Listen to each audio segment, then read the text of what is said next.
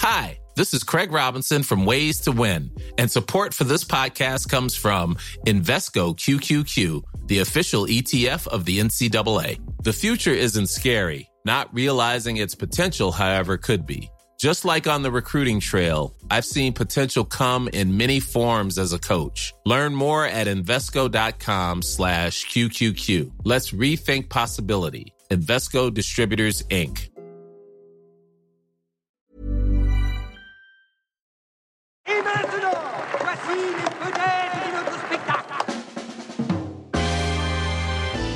J'aimerais bien qu'on pose nos armes et qu'on discute. Bon, bah lui, il va me prendre la tête. Jack, je veux que vous me dessiniez comme une de vos françaises. Ah non, c'est chouchou, je veux, pas la moche. Zut, rezut et rezut derrière Ah, je vois, monsieur se fout de moi. Monsieur fait d'ironie. Mais où est-ce que vous vous croyez, merde? Au cirque? Ben ça, c'est du spectacle.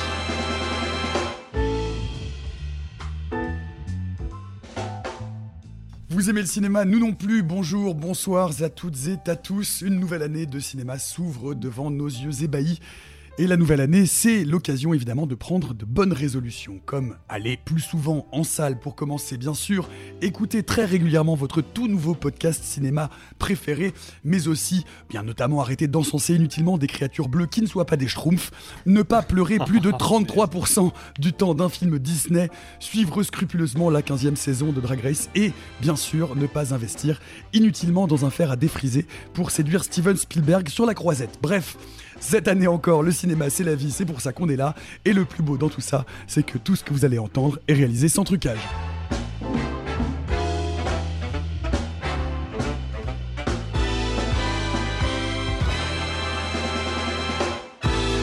Ça dépasse tout ce que j'ai pu imaginer.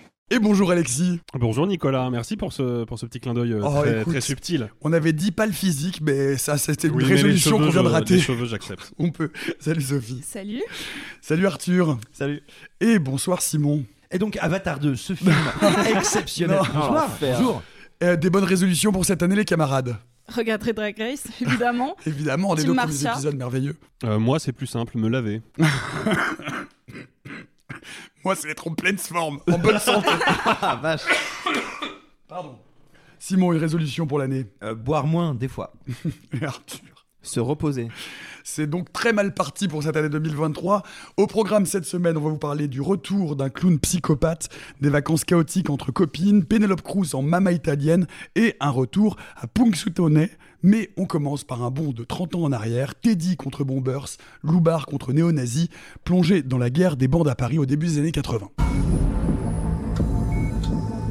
Il a déconné, Ricochet, le disquaire. Sérieux là? Ton facho de merde, il m'a explosé la gueule quand j'avais 11 piges. Tu te rappelles pas? Ouais, mais c'est pas une raison. Il y avait écrit Rascal sur leur blouse. Celui qui a tabassé mon frère, c'était un arabe en tout cas. Attends, tu l'as vu se faire démonter?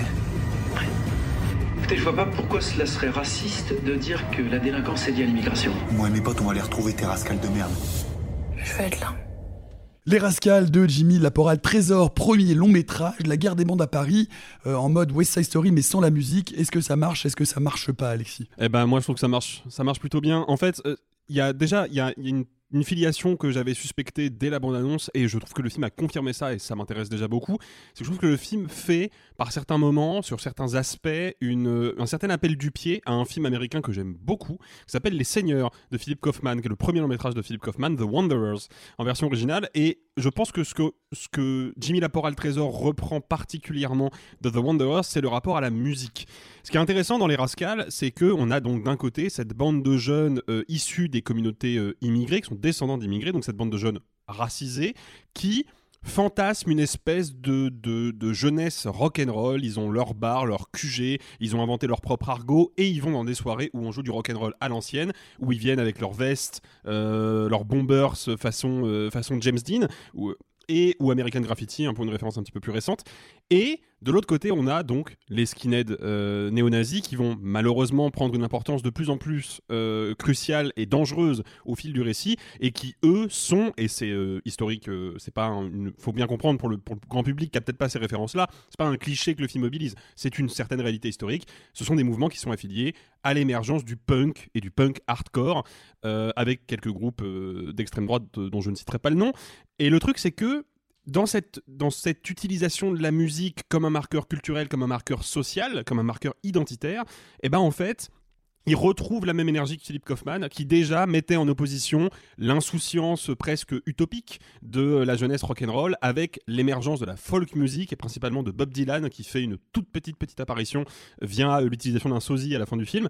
C'était une manière pour Kaufman de montrer que bah voilà cette jeunesse, cette insouciance là, elle a fini par se politiser, par devenir plus sombre, plus angoissée et c'est ça qui a amené le rock'n'roll à petit à petit être supplanté par la folk music. Ça je trouve ça intéressant.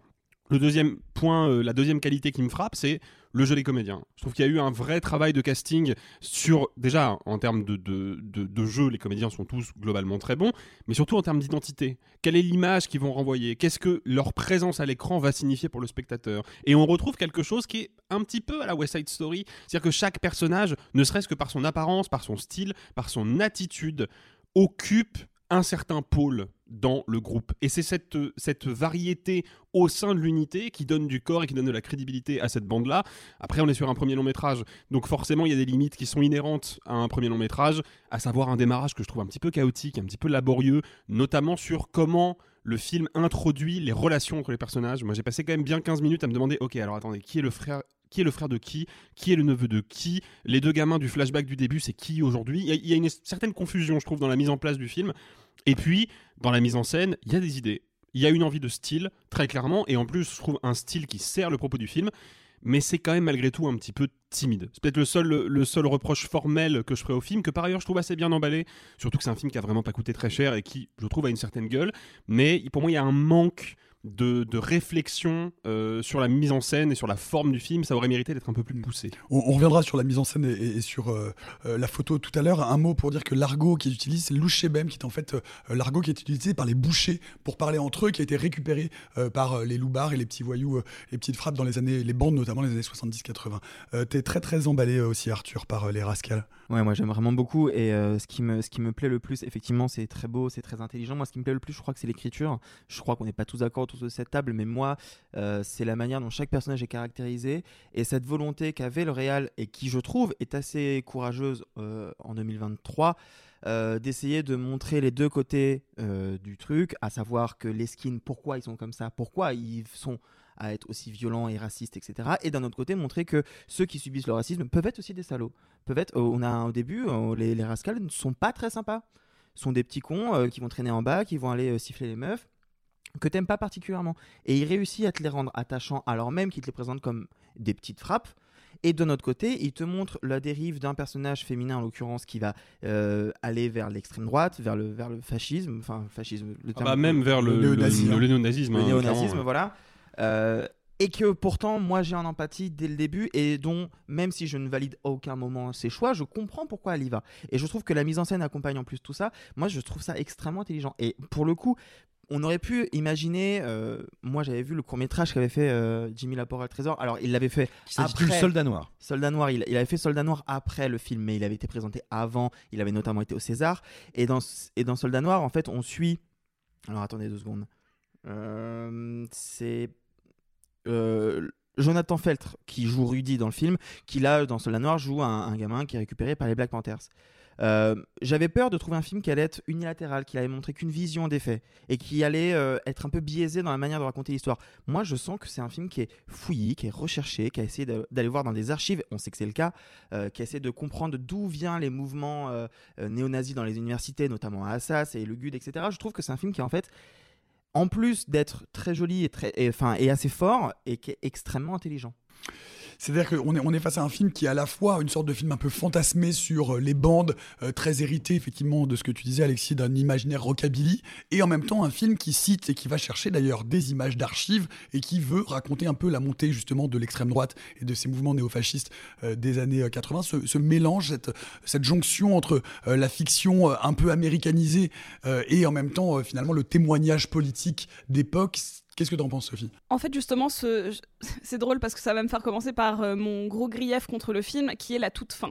Donc, sans spoil, vraiment sur du formel euh, pur, on passe d'une première fin. Donc, comme on le dit, on suit euh, deux groupes et on va faire la fin d'un premier groupe. Puis, on va avoir des images d'archives. Puis, on va avoir un carton. Puis, on va avoir une autre fin. Puis, on va avoir encore une, phrase explicative.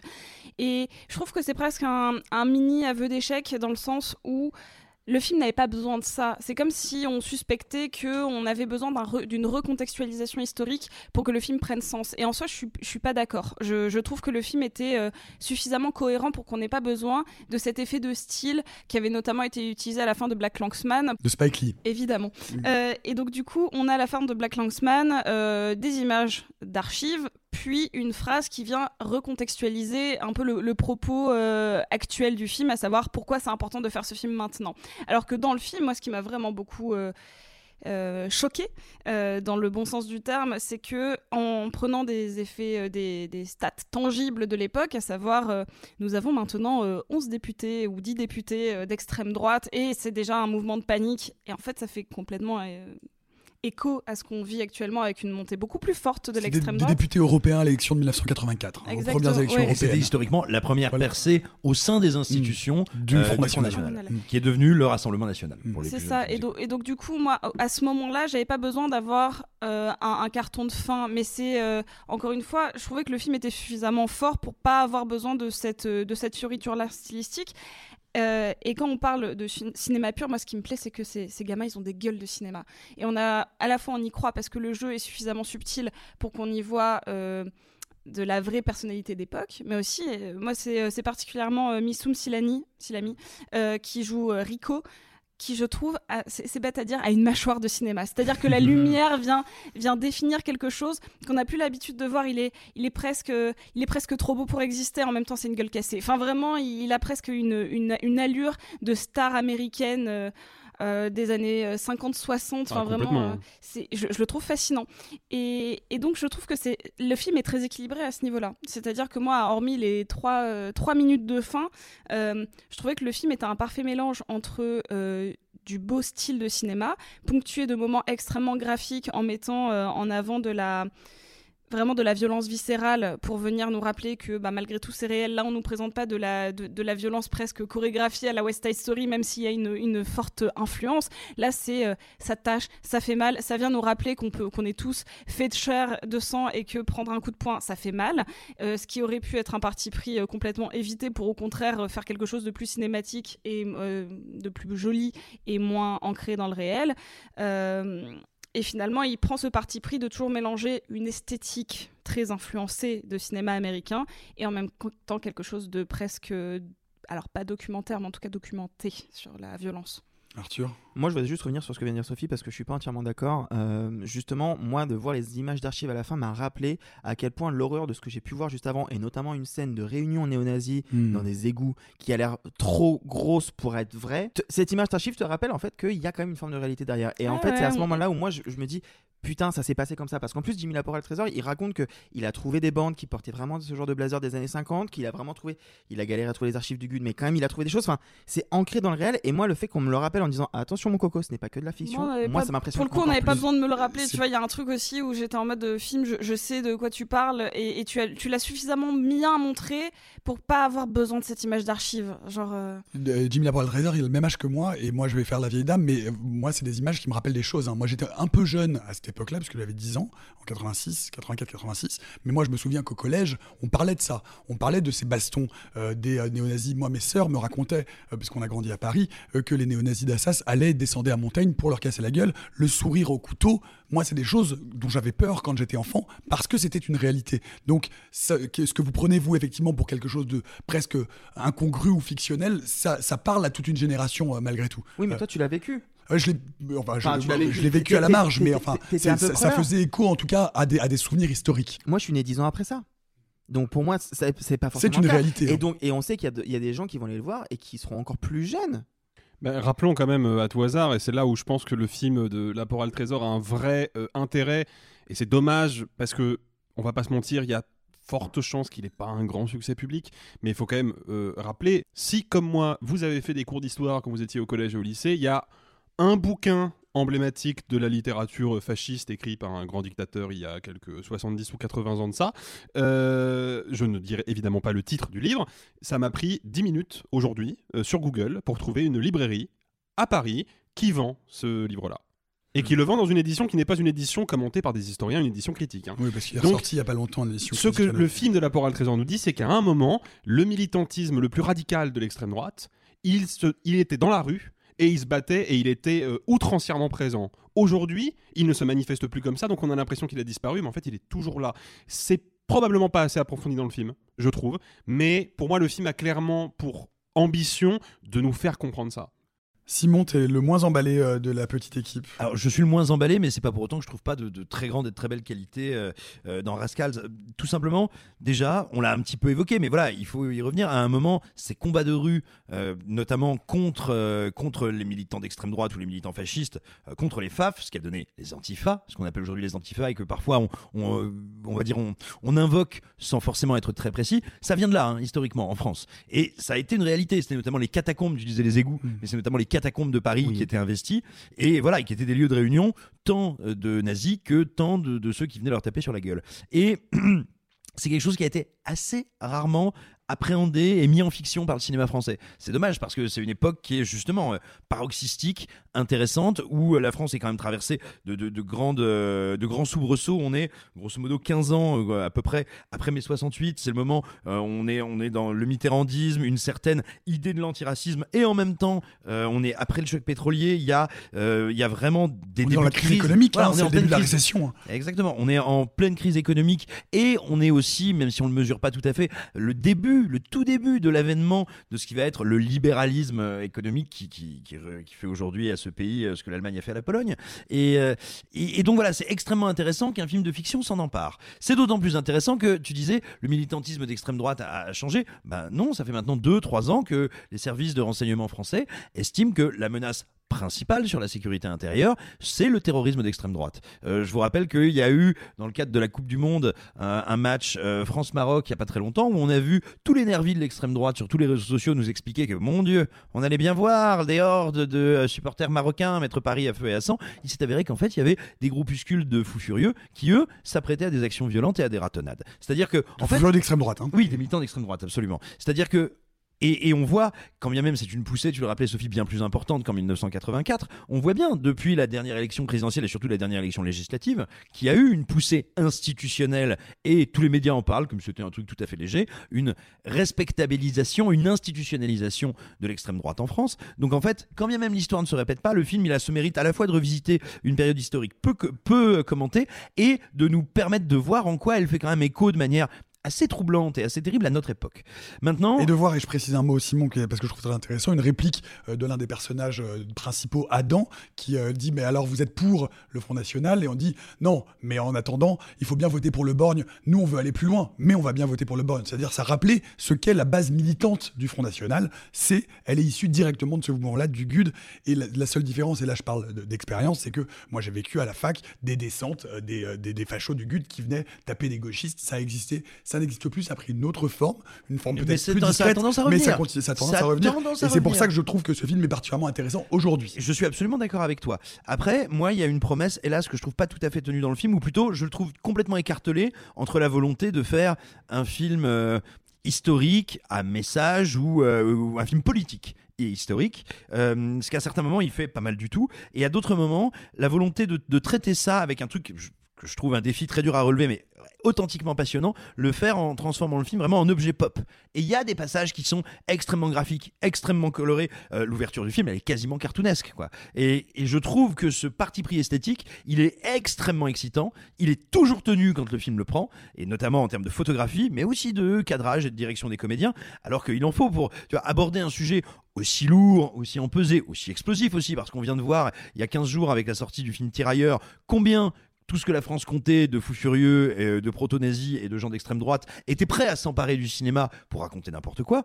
Donc, je trouve d'autant plus ambitieux que d'aller euh, attaquer ce récit-là voilà, par cette, euh, cet aspect très pop, très cartoon, très graphique. C'est inattendu, c'est assez courageux, c'est très casse-gueule. Hélas, hélas, je trouve que le film ne le fait pas assez ou s'arrête un peu au milieu du guet, ce qui fait que tout en l'appréciant, tout en passant un bon moment et tout en admirant euh, l'ambition que ça représente pour un premier film. Hélas, je trouve le verre à moitié plein. Il y a peut-être, alors je, vous soumets cela, et puis on parlera de la photographie de Romain Carcana tout à l'heure, mais peut-être euh, un problème, beaucoup de gueules de cinéma, mais peut-être trop de personnages. Et donc des personnages euh, auxquels on n'a pas le temps. Moi, je suis particulièrement frustré, notamment euh, du côté des personnages néo-nazis, du côté d'Adam et de ce personnage féminin, Frédéric, qui est le seul personnage féminin, qui a, à mon sens, de très jolis moments, mais qui, du coup, est finalement un peu effleuré par, euh, bah, par, parce qu'elle est noyée dans la masse, quoi. Euh, oui, je suis complètement d'accord avec ça. Fred, c'est un personnage intéressant parce que elle est notre porte d'entrée en termes de scénario. C'est via ce personnage-là qu'on appréhende de base comme une étudiante d'Assas complètement lambda, en ayant un frère euh, qui justement s'est un petit peu retiré de, de ce milieu d'extrême euh, d'extrême droite et qui va finalement tomber et emmener le spectateur avec elle dans une descente aux enfers, euh, dans le, les- les- le- le plus bas de l'humanité De violence. de violence. Et hum, moi, ce qui me gêne, c'est que je la, je la trouve un petit peu monolithique. Je trouve que malgré un jeu d'une grande finesse de la part de la comédienne, euh, Angelina Vorette. exactement, qui, euh, qui je trouve arrive à euh, juste par des, micro-expressions euh, passer de, euh, de, de l'effarement à la colère, euh, de, la, de la colère à la peur. Et je trouve qu'en en fait, on peut rien lui reprocher à elle. Je trouve juste que son parcours est tristement écrit trop rapidement. C'est-à-dire qu'il y a un moment où j'ai déjà plus de doute sur les choix qu'elle va faire. C'est peut-être un petit peu ça. Et en effet, c'est le seul personnage féminin, mais elle n'est, là que pour servir au final la pensée masculine qui l'oppresse. Est-ce que c'est un choix qui rend le- tout ça intéressant? Pourquoi pas Euh, Moi, sur le moment, ça m'a un tout petit peu. euh, Encore une fois, euh, j'ai l'impression de dire du mal du film, alors que je le trouve globalement formidable, à part deux trois petites petits manques de polissage à droite à gauche. mais je trouve que globalement, c'est un très grand geste de cinéma et très très puissant. Mais en effet, je trouve que ça manque un peu de féminin dedans.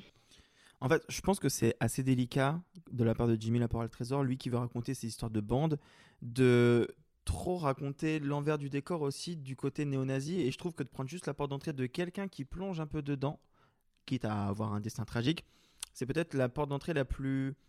la moins casse-gueule.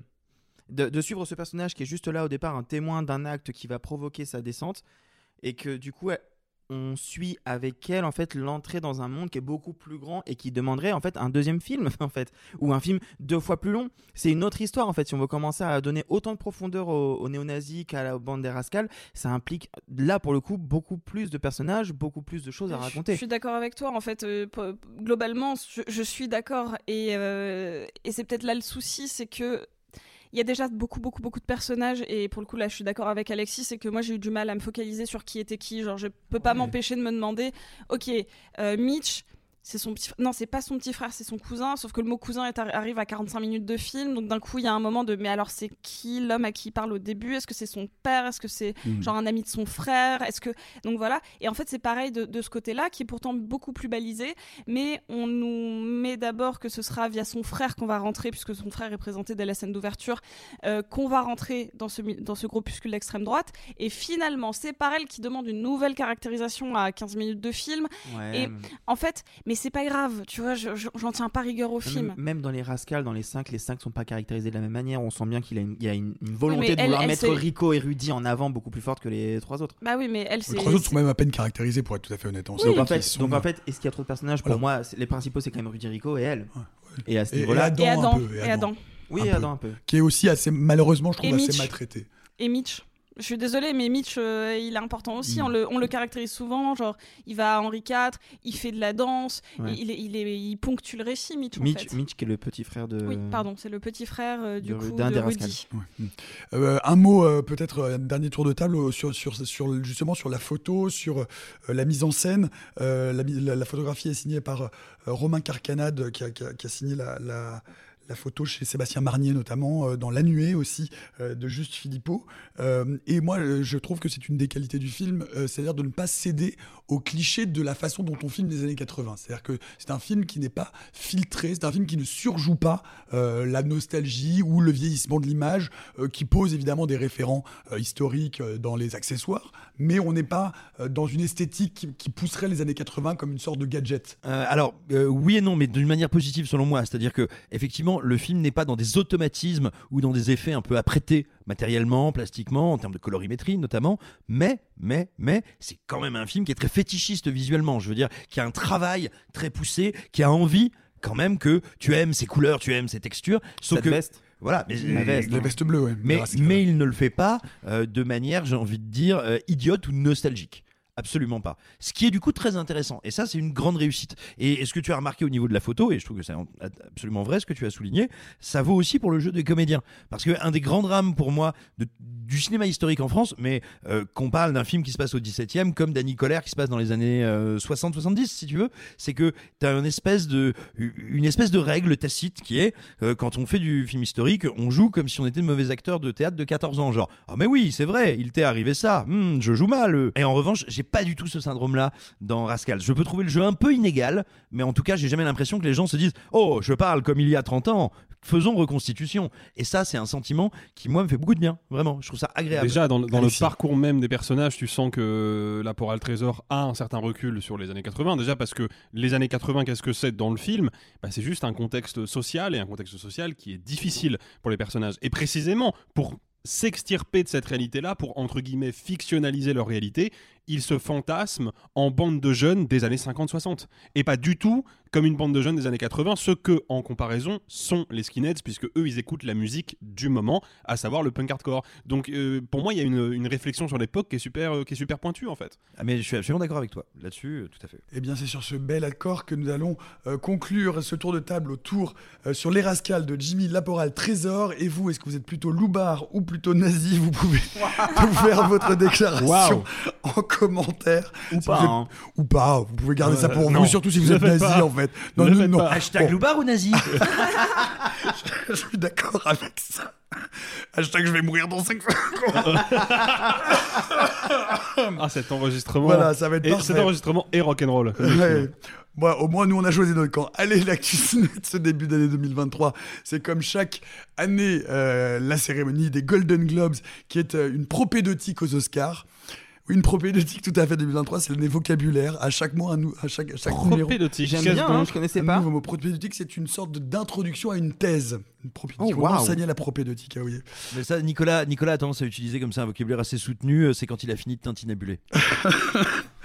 Ce que je fais parfois, mais pas avec l'organe que vous croyez. Bref, on va parler des Golden Globes.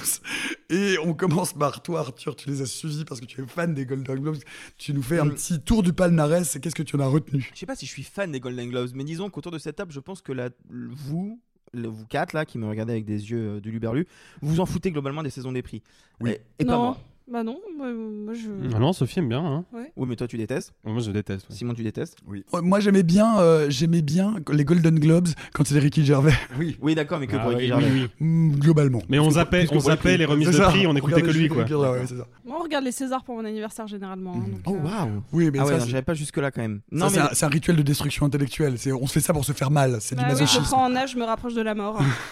Non, moi, j'ai suivi de près les Golden Globes parce qu'il y a deux trucs qui m'intéressaient. Déjà, premièrement, je voulais voir quel film allait ressortir parce qu'on avait tendance à penser que un peu tout n'importe quel film pouvait être récompensé. Alors bon, les Golden Globes c'est différent des Oscars. En gros, euh, à part pour meilleur film et euh, non, à part pour meilleur réalisateur et meilleure musique ou ce genre de choses, les Golden Globes sont scindés en deux. Il y a d'un côté les meilleurs films comiques et d'un autre côté les films meilleurs, meilleurs drames. Euh, donc forcément, ça rajoute deux fois plus de prix, donc deux fois plus de films à récompenser. Quand on prend la shortlist des Oscars et quand on regarde quel film peut être récompensé, cette année, on a quand même eu des films incroyables qui ne sont pas encore sortis en France pour certains, hein, mais on sait d'avance que Tar, The Fablemans vont être quand même des films grosso modo plutôt pas mal. Et à côté de ça, on a quand même Elvis, Les Banshees d'Inisherin qui est exceptionnel, Everything Everywhere All At Once. Bref, moi j'étais curieux de voir les Golden Globes pour ça, pour voir qu'est-ce qu'on allait pouvoir en tirer, et pour une deuxième raison qui m'interpelle peut-être plus encore. Comment les Golden Globes peuvent exister encore en 2023 Alors ça, ouais, c'est une vraie question. ouais. C'est une vraie question parce que il, il s'est passé tout un schmilblick pendant deux ans. On va peut-être expliquer ça aux personnes qui nous écoutent, mais en gros, il y a un an et demi, deux ans, Il faut, il faut peut-être rappeler qui décerne les Golden Globes aussi, c'est intéressant. C'est l'association un- de la presse étrangère. c'est la presse étrangère. À ils sont Hollywood. 90 dans le jury et en fait, on s'est rendu compte il y a un an et demi. J'ai plus l'enquête sous les yeux. Un média américain fait une enquête sur qui donne les prix et comment. Et donc, on s'est rendu compte que c'était donc principalement des hommes blancs. Euh, ce qui expliquait pourquoi il y avait aussi peu de, de représentation dans, dans les prix euh, donnés et qu'il y avait des biais de corruption. Que par exemple, euh, ce jury pouvait parfois être invité par une plateforme de streaming que je nommerai pas pour euh, venir Ça dans commence un par hôtel. un N, non Ça, Et ça ça finit par fixe. X. Et, euh, il- et donc, on va, on va le dire donc. hein, euh, tout Je cherche un personnage d'Astérix, mais je ne trouve pas. Tout ce jury était invité par Netflix dans un hôtel de luxe à Paris pour venir visiter deux trois petits trucs et à la fin dire Eh, vous aimez bien Emily in Paris hein avec trois petites tapes dans le dos. Et comme par hasard Emily in Paris c'est quand même pas une série à prix on va pas se mentir. C'est de la merde. avec Voilà. des statuettes dorées. Et donc on s'est posé la question de mais attendez c'est quoi cette affaire? En fait il y avait de la corruption au sein même. On va pas se mentir il y a du lobbying partout à Hollywood au sein de ces euh, de À ces Hollywood et pour tous les prix. Il y a du Pour lobbying les pour les. Césars, il y a du lobbying pour toutes les remises de prix. Sauf que là, on était à un niveau de corruption qui a été tel qu'il y a eu une énorme polémique qui a fait qu'en 2022, il y a un an, la cérémonie n'a été pour la première fois pas diffusée en direct. Et on s'est dit, on va se la faire tout petit, on va juste mettre sur Twitter les prix au fur et à mesure et euh, c'est tout.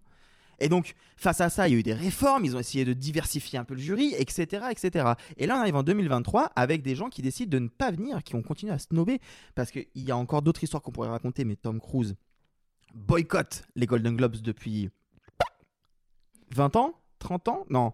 Il a renvoyé Euh, toutes ses statuettes à chaque je- fois. Je crois, ouais. Brandon Fraser, il est- euh, Fraser, qui était nommé pour meilleur acteur pour The Whale de Darren Aronofsky, il explique que euh, l'Académie des Golden a été horrible avec lui, donc il a aussi renvoyé. On sait que d'autres n'ont pas pu être là, comme par hasard, type Kate Blanchett alors qu'elle a eu le prix, ou Zendaya alors qu'elle a eu, le prix, elle a eu un prix. Euh, ça provoque plein de choses qui sont très intéressantes de jusqu'où on peut aller, jusqu'où cette hypocrisie peut continuer. Après, objectivement, moi, il y a un truc qui me fascine un petit peu, c'est que je regarde le prix. Meilleur film dramatique, The Fablemans. Meilleure actrice dans un drame, Kate Blanchett. Meilleur acteur dans un drame, Austin Butler. Bah, c'est un peu ce que j'avais envie de voir récompensé. Meilleure comédie, Les Banshees Inisherin. C'est pas très drôle. Mais c'est vraiment Meilleur superbe. réalisateur Steven Spielberg, quand même. hein. Meilleur acteur dans une comédie, Colin Farrell. Meilleure actrice, Michelle Yeoh. Meilleur acteur second rôle, Kei Kwan. Tellement drôle, tellement chouette de le voir récompensé. Son discours est incroyable.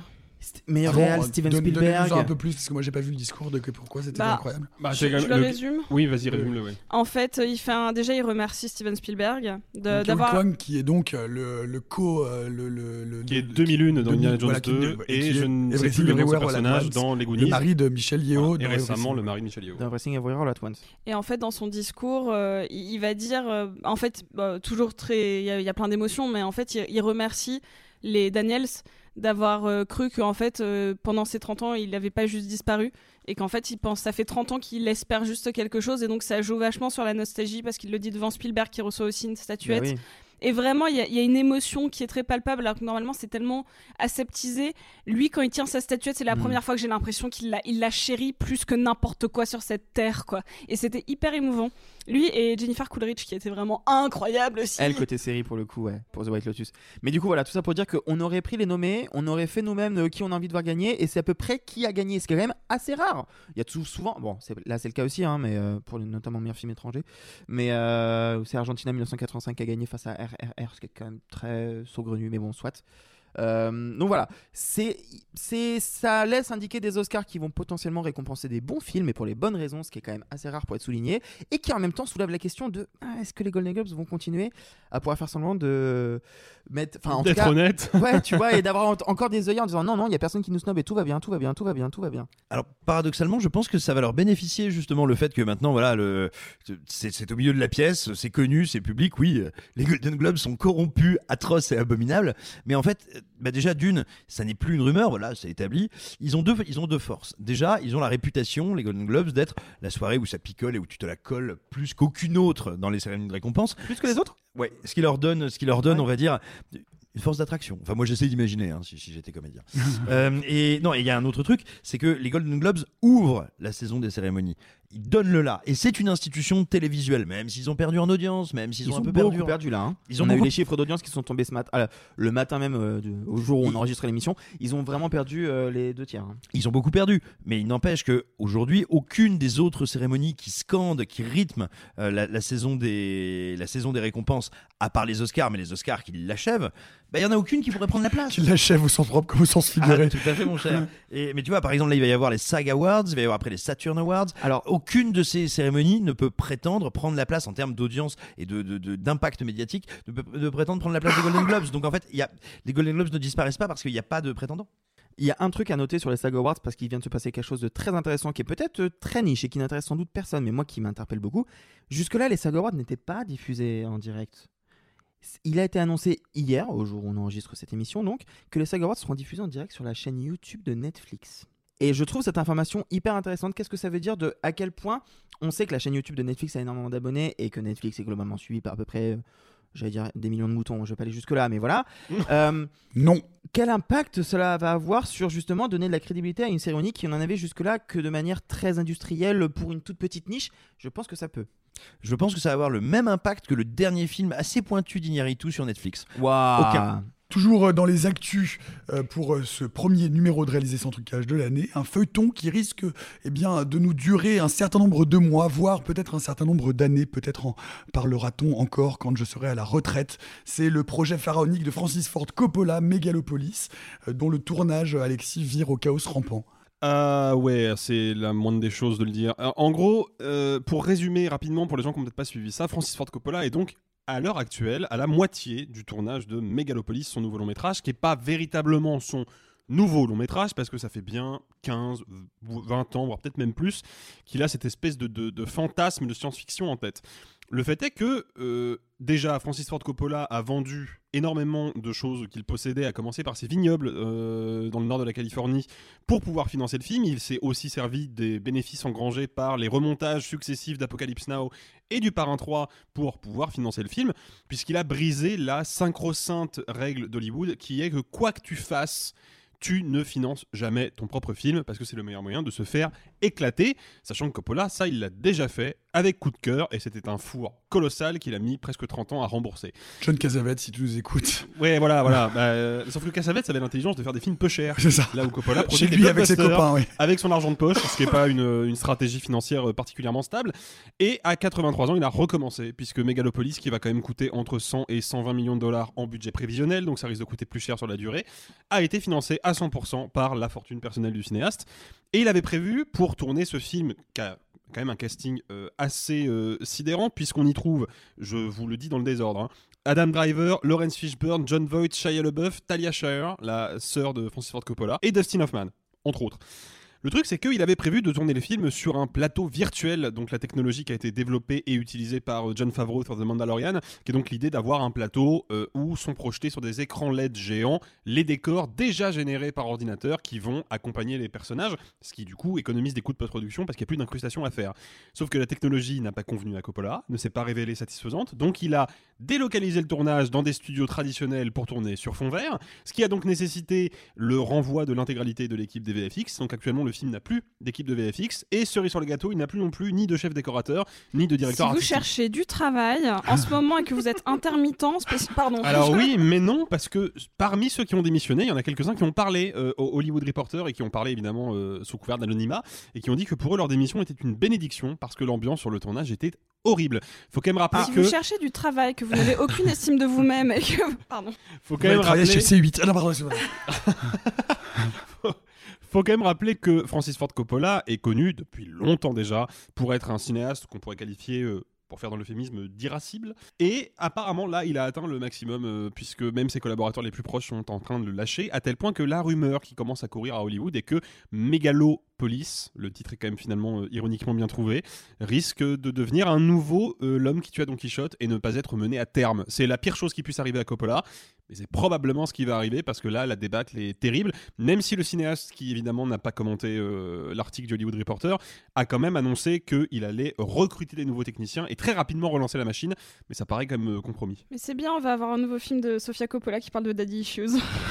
Ah bah et si euh, vous cherchez du travail, que vous trouvez du travail sur le plateau de Megalopolis, euh, envoyez-nous un MP parce qu'on serait ravis de pouvoir avoir une petite chronique comme ça hebdomadaire pour suivre le cauchemar de ce tournage. On va repasser euh, aux sorties de la semaine. Il est très méchant, il est toujours taché, relativement sale, de plus en plus sadique et il est de retour en ce début de nouvelle année.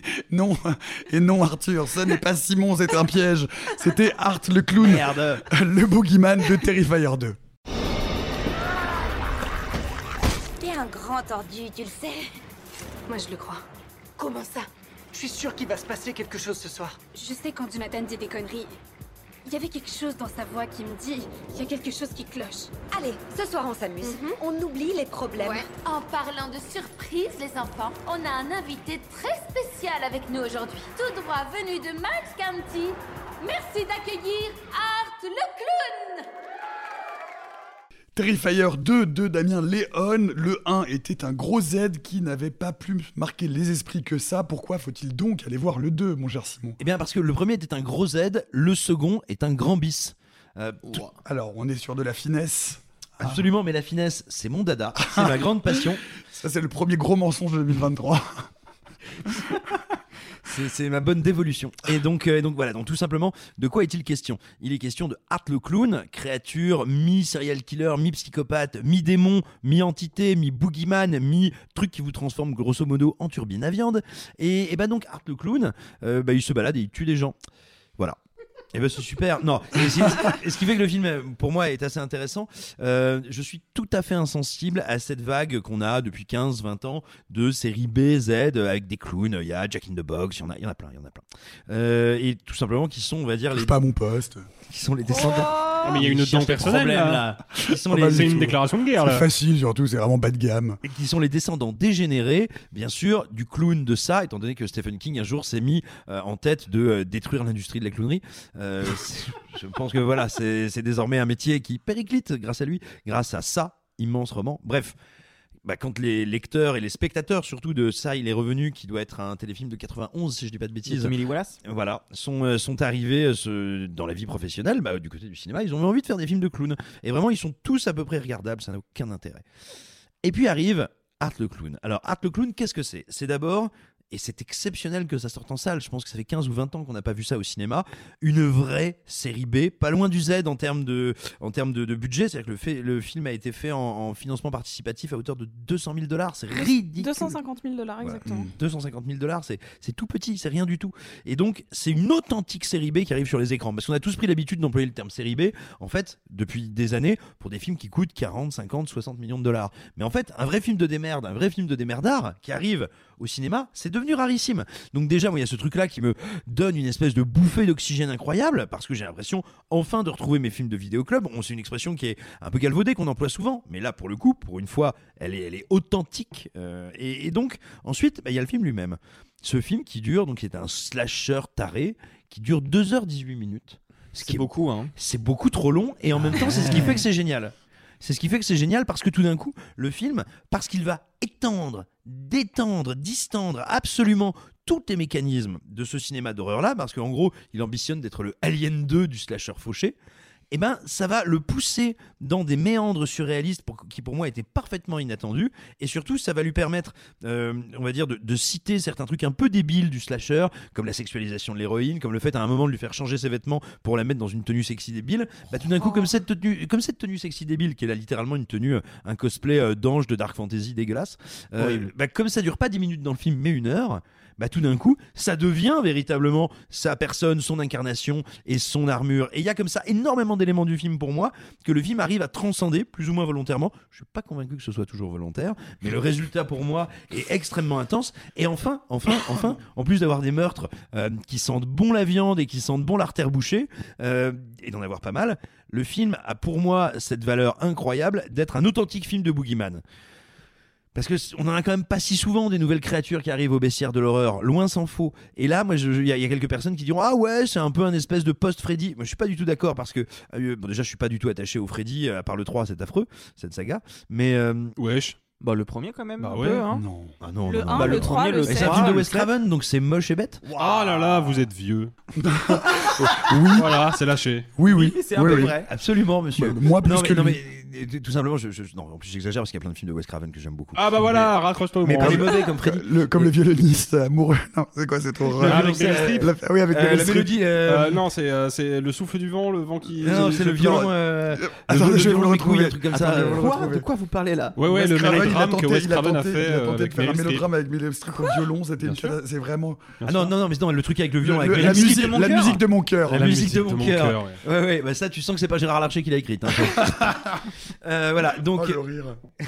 Et attends, et donc, et ce que je veux dire, c'est que Art le Clown, pour moi, est une espèce de synthèse, et encore une fois, un peu de, de transcendance de, de pas mal de méchants et de boogeyman, euh, du slasher, du cinéma de, de tueurs américains, parce que c'est à la fois une espèce d'entité un peu surnaturelle, invincible, conceptuelle, à la Michael Myers ou euh, à la Jason Voorhees, c'est également cette espèce de créature assez, euh, assez goguenarde et moqueuse à la Freddy, Mais pour autant, il n'est pas bavard comme Freddy. Et donc tout d'un coup, ce personnage qui ne parle jamais, qui est muet, qui fonctionne par mimique, par mimique et par pause, c'est-à-dire qu'il est toujours dans le décalage par rapport à l'action autour de lui, pour moi, c'est une source à la fois de divertissement et d'angoisse que je trouve très forte. Et enfin, durant la première heure du film, il y a quelque chose que je trouve résolument brillant et passionnant.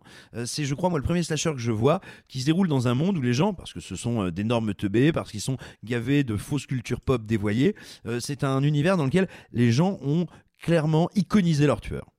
Et donc, le film commence dans un Bah monde. voyons Simon. Bah, ce que j'allais dire, c'est Bah. Scream. Ah bah non, ça n'a rien à voir. Bah Scream 2. Bah, non, Scream alors 2, par- Scream non, 3, Scream non, justement, 4, non, non, Scream attends, non, 5. attends, tu, tu Ah, vas je voir. plutôt de l'avis de Simon sur ce Non, coup-ci. euh, alors tu vas voir où je veux en venir. C'est-à-dire que Art le clown, il est désiré et désirable dans ce film. C'est une icône positive, si tu préfères. C'est une icône positive. Le tueur dans Scream, bah bien sûr que oui. Mais en quoi il est positif? Bah, tout le monde l'adore, tout le monde le trouve trop cool. Mais tout le monde dit, tout. ah, mais bien sûr que si. Il y, a Le- a que le gosse chelou? Ah, le gosse chelou, tous les gens autour. Tu as cette séquence de rêve incroyable où tout le monde attend Mais C'est l'avènement. un rêve.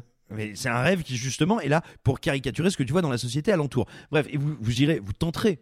Vous tenterez comme vous le comme vous le euh, pour Avatar. Vous tenterez de, de griffer un petit peu mes arguments. Euh, mais euh, mais mais tout simplement, je trouve que ça crée pour moi un film qui est à la fois une espèce de bourrinerie, je veux dire de fête de la saucisse sous Tranxène, euh, comme j'en vois rarement sur Ouais, grand sous écran. Tranxène, hein. Vraiment, c'est sous Tranxène qui est important en fait de la Et, saucisse. hein. et en même temps, et en même temps, je trouve que c'est un, un- authentiquement une œuvre difficile à classer. J'ai rarement vu quelque chose comme ça, qui est véritablement et excitante comme série B où il y a plein de jus à l'écran, et en même temps authentiquement troublante. Il y a notamment, il y a deux séquences de meurtre qui sont quand même complètement dingues, il faut bien le dire.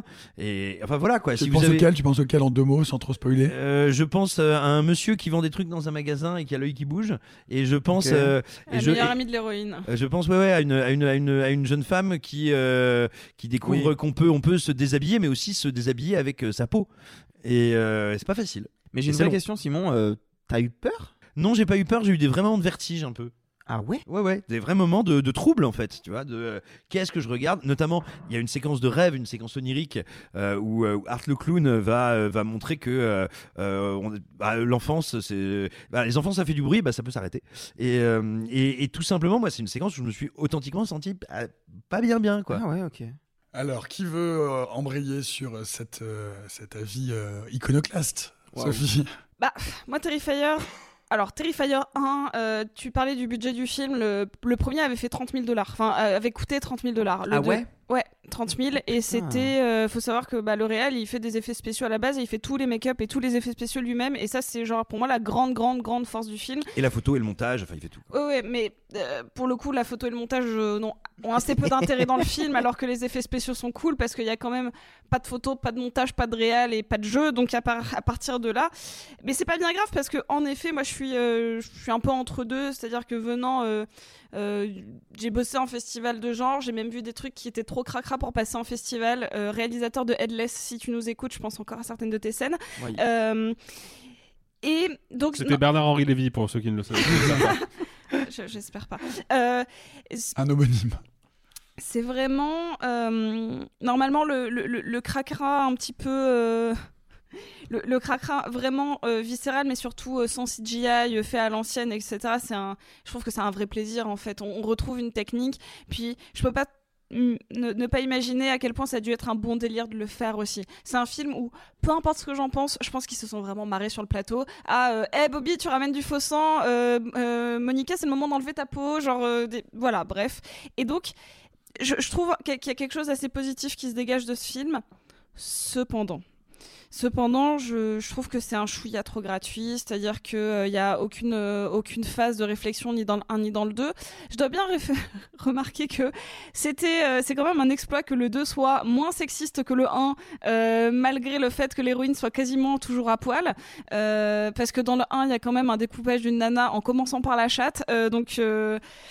Ouais, bah, ça s'est fait, hein. voilà, euh, désolé, il n'y a pas d'autre mode. De toute manière, vous le savez, le film est interdit au moins de 16 ans. Notre chronique aussi. Euh, non, vraiment, je, je- je suis d'accord avec toi, Simon. C'est un, c'est un super boogeyman. euh, ça reprend plein de mimiques que j'adore du cinéma d'horreur, euh, euh, crasse-pouille et surtout faite avec le- le cœur et l'envie de changer un petit peu, de bouger les lignes. Cependant, ça fait 2h16. La, la fin. Ah oui, pareil, c'est un film qui narrativement va te dire tiens, je vais te poser plein d'éléments narratifs sur qui peut être ce clown, sachant que dans le 1 on te pose que c'est clairement pas un boogeyman et que c'est un mec qui se déguise, et là finalement on passe dans un espèce de truc complètement métaphysique à la con, de, de passage entre les rêves et la réalité, avoir un monde un peu parallèle, et je suis en mode film, tu ne sais pas te tenir parce qu'en fait, tu n'as pas de scénario.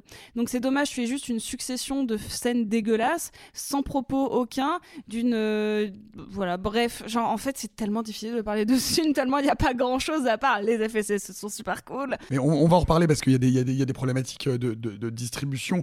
Euh, Arthur? J'ai euh, écrit dans une discussion WhatsApp que l'on a tous les cinq autour de cette table un message du type Je n'ai pas vu le premier, est-ce que vous pensez que c'est nécessaire de le voir avant de voir le deux? Ils m'ont On tous t'a dit non. Non. Mais je l'ai quand même fait. Et, euh, et j'ai eu très peur en fait en lançant le deuxième parce que le premier est absolument nul. Mais quand je dis nul, c'est que j'ai un petit peu euh, de compassion pour le réel en me disant c'est vrai qu'il a quand même fait du beau boulot avec le peu de budget qu'il a. Je savais pas 30 000, hein. 30 000 c'est vraiment peu. Le nombre d'effets spéciaux un peu gore, vraiment euh, carton-pâte, je me suis dit c'est quand même costaud. Et donc ce côté carton-pâte moi m'intéresse, mais le problème c'est que c'est le seul truc qui m'intéresse. C'est écrit avec les pieds, c'est mal réalisé, ce n'est pas monté, c'est beaucoup trop long alors que ça ne dure qu'une heure trente, ça ne raconte rien, c'est d'une gratuité sans nom, d'une misogynie que je ne vais même pas nommer. Bref, moi le 1 je le vomis. Je lance le 2 avec je sais pas, pas du mépris, pas de la peur, juste une espèce d'indifférence. euh, De l'appréhension un peu, Ouais, un petit peu quand même, en me disant putain, je vais quand même infliger. Et là, je vois la durée 2h18. Mais 2h18 Sauf qu'en fait, non, le, le 2 est un peu mieux que le premier. Il est, il est un peu moins naze. Ce qui veut pas dire qu'il est pas naze quand même, mais il est un peu moins naze. Euh, déjà, il y a une tentative d'écrire un récit, d'écrire des personnages. Ce qui est pas réussi, hein. Qui est pas réussi du tout, mais au moins il essaye. Il y a une tentative d'aller plus loin dans euh, l'imaginaire et, dans et, dans, et dans la violence. Pourquoi pas? Ce que ça raconte, par contre, rien, rien, rien. Mais ok, moi ce qui me dérange, c'est que je vois le geste d'un petit malin qui se croit euh, un peu sulfureux et qui en fait juste, et c'est terrible à dire parce que je trouve que tout l'artisanat autour est assez brillant, qui est assez amateur et qui est encore très amateur. Et alors, oui, c'est intéressant de le voir sur grand écran, mais, mais juste, c'est mauvais, mais de A à Z sur tous les plans, à part le côté euh, technique des effets spéciaux. Alors justement, c'est la, question, puisque Terrifier 2, comme le disait euh, d'ailleurs euh, Simon, c'est un plaisir de vidéoclub. Euh, je suis assez d'accord avec ça, c'est un plaisir de mauvais film de vidéoclub, euh, comme on a pu en avoir plein. La question, c'est aujourd'hui celle de la distribution et de l'exploitation, puisque Terrifier 2 sort euh, sur grand écran. avec nos camarades de la plateforme de streaming Shadows aux, manettes, Sophie, pourquoi Est-ce que c'est un film qui a vocation à sortir sur grand écran? Est-ce que c'est un pari? Comment se place Shadows là-dedans? Raconte-nous un peu. Alors en fait, ça m'a juste passionné. Donc moi, je, peu importe ce que je pense du film, en vrai, euh, je suis contente qu'il soit sur grand écran. Et j'ai eu le même effet y a l'année dernière avec un autre film qui s'appelle The Sadness qui est aussi distribué parce qu'en fait Shadows ne distribue pas seul le film, en tout cas ne le sort pas seul en film, ils le sortent avec ESC qui de base est un distributeur hein, de, format physique. Euh, ils, font des beaux coffrets, DVD, Blu-ray, etc. Bref. Mais donc normalement pas de la salle, c'est euh, c'est le, tout début de leur carrière de programmateur en salle. On peut préciser qu'il y a quand même un abîme entre Terrifier 2 et Sadness en termes de, de cinéma, de S'il te réalisation. plaît, quand même. Voilà, Ah on oui, a bah d'un oui, côté oui. un film euh, respectable, de l'autre côté une pisserie gigantesque. Alors oui et non, parce que pour moi les deux films euh, c'est un peu la même chose dans le sens où c'est des expérimentations.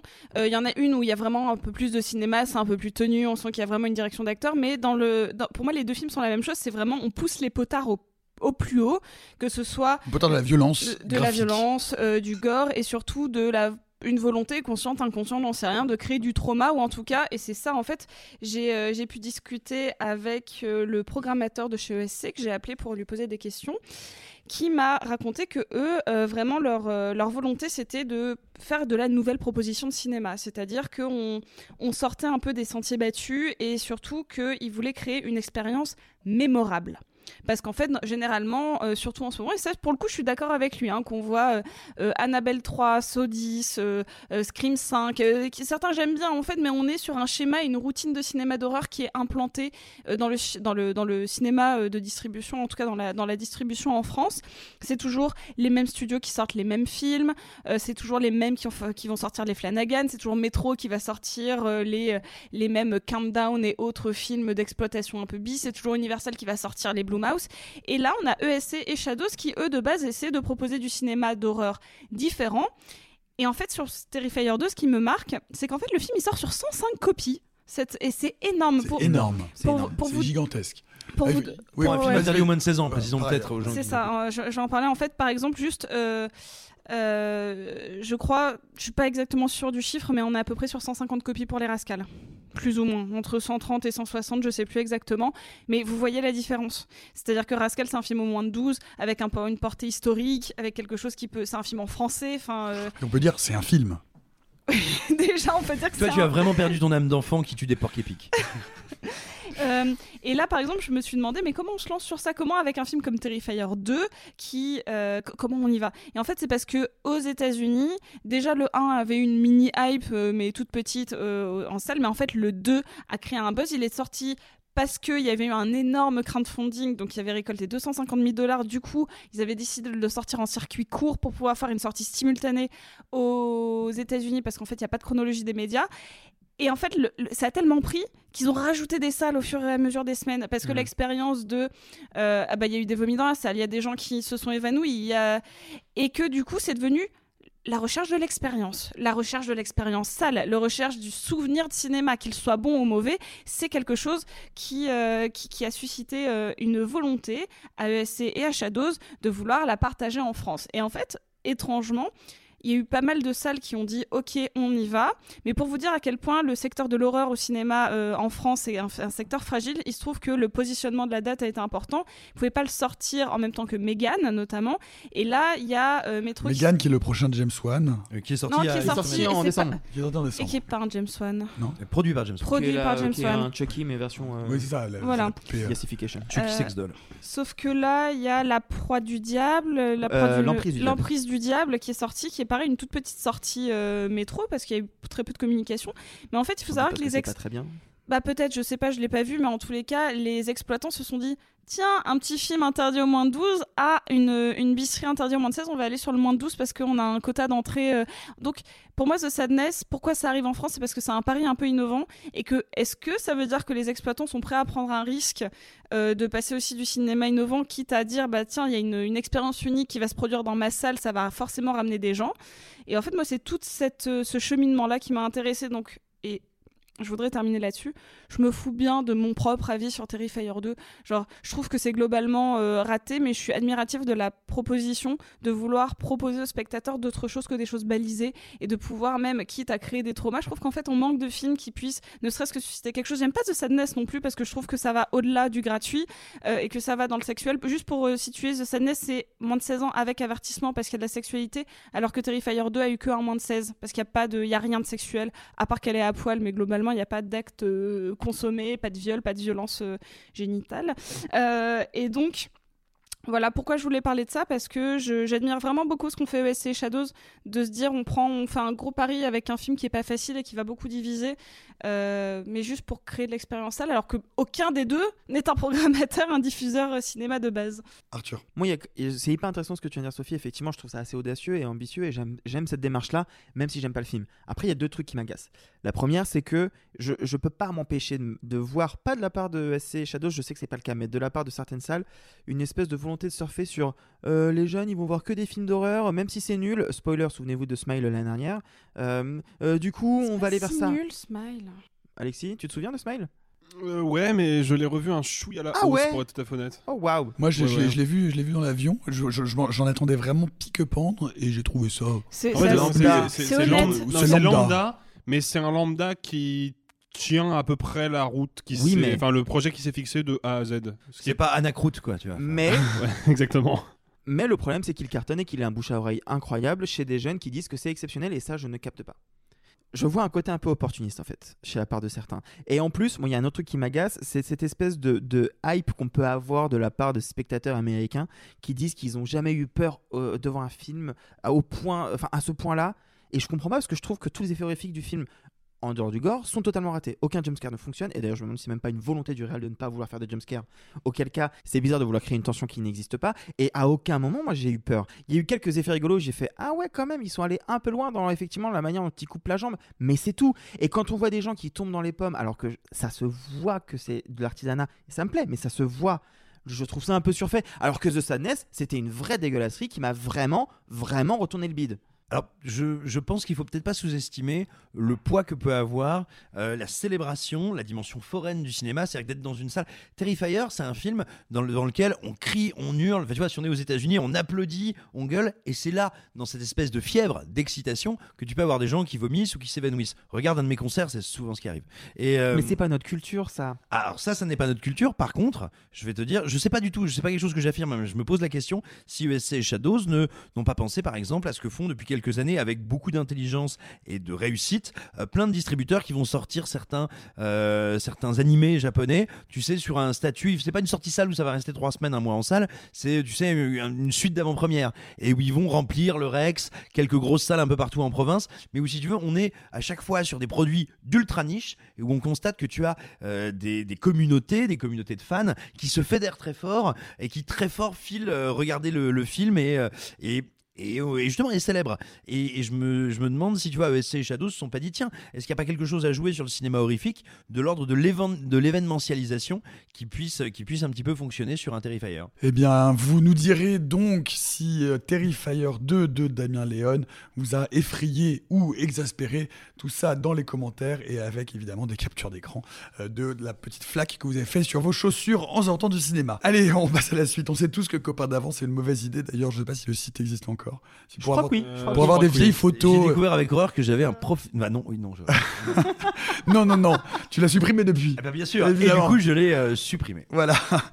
Marc Fitoussi nous fait la preuve, en tout cas, euh, que Copain d'avance c'est une mauvaise idée dans son dernier film, Les Cyclades, où la très coincée Olivia Cotte, en post-trauma de son divorce, accepte, poussée par son fils, de partir en vacances en Grèce avec sa très exubérante meilleure amie de collège, Laure Calamy. I'm Sandra, and I'm just the professional your small business was looking for. But you didn't hire me because you didn't use LinkedIn jobs. LinkedIn has professionals you can't find anywhere else, including those who aren't actively looking for a new job but might be open to the perfect role, like me.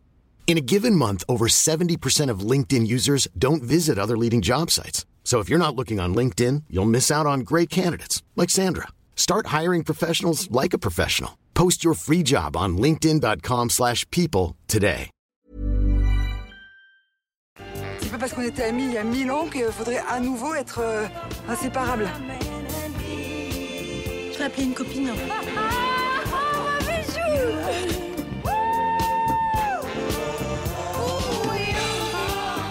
Tu vas accepter ce divorce et tu vas te booster, ok?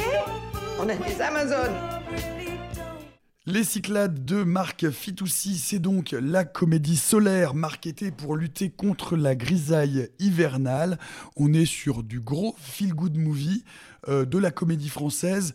Plutôt pour, plutôt contre. En général, euh, vous êtes plutôt éruptif sur ce genre de cinéma-là. Mais en l'occurrence, Sophie, Bah moi c'est un, petit oui. Voilà, c'est- c'est-à-dire que bah y va euh, on y va en se disant bon bah on va avoir un wannabe Mamma Mia euh, avec euh, trois actrices euh, qui vont en Grèce, qui sont en Grèce, qui vont boire des cocktails sur la plage en essayant d'oublier que le temps a passé. Et en fait et en fait non, c'est pas complètement ça. On va déjà aborder tous les problèmes, c'est que c'est un film qui manque cruellement de mise en scène. Et à la limite c'est un, gros débat qui, se passait entre ma tête et moi, qui était il y a plein de gens en fait qui n'en ont rien à foutre de la mise en scène du moment que l'histoire est à peu près tenue. Euh, et je pense notamment à des gens euh, en soi euh, que j'apprécie beaucoup, genre ma grand-mère. Et, et- là je me disais bon bah en fait l'histoire.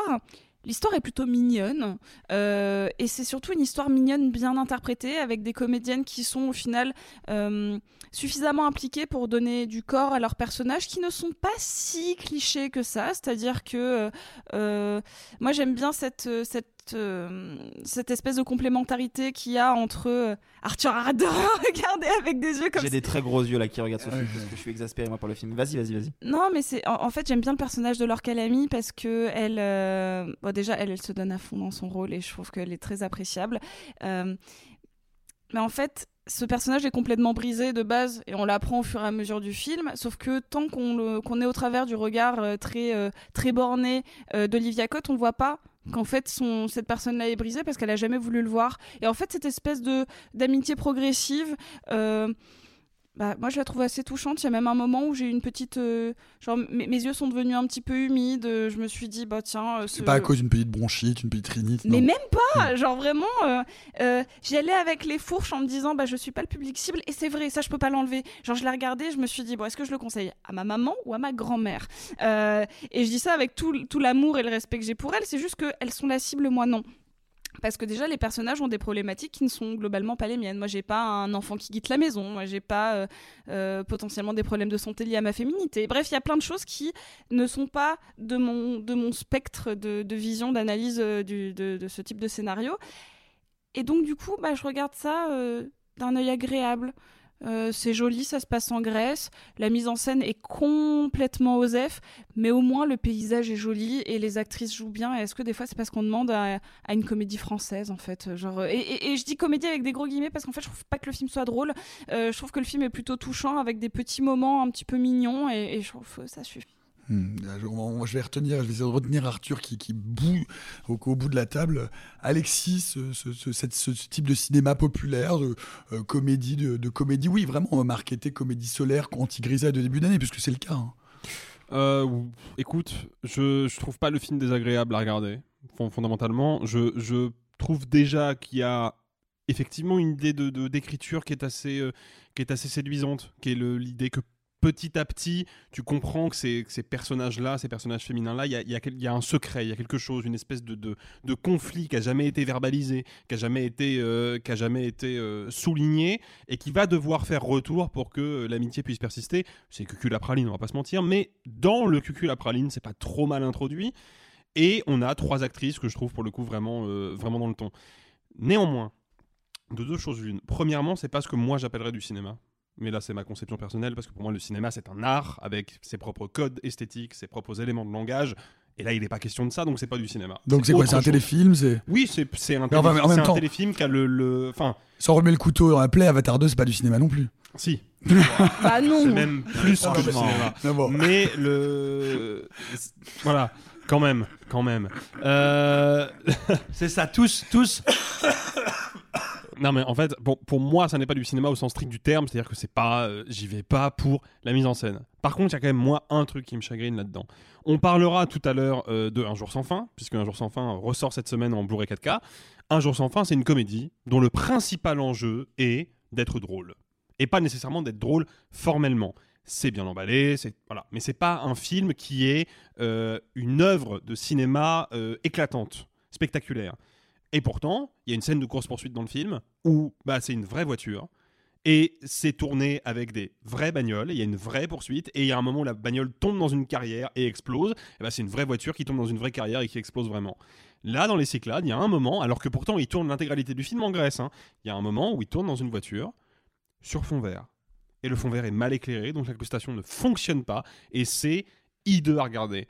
Ça, ça me pose vraiment problème. C'est-à-dire que même si on n'a pas, euh, de la part de Marc Fitousset, une approche de, de cinéaste euh, euh, qui comprendrait le langage cinématographique et qui aurait envie de s'en servir pour raconter quelque chose, la moindre des choses, c'est que techniquement, le film soit emballé comme il faut, de A jusqu'à Z. Quoi.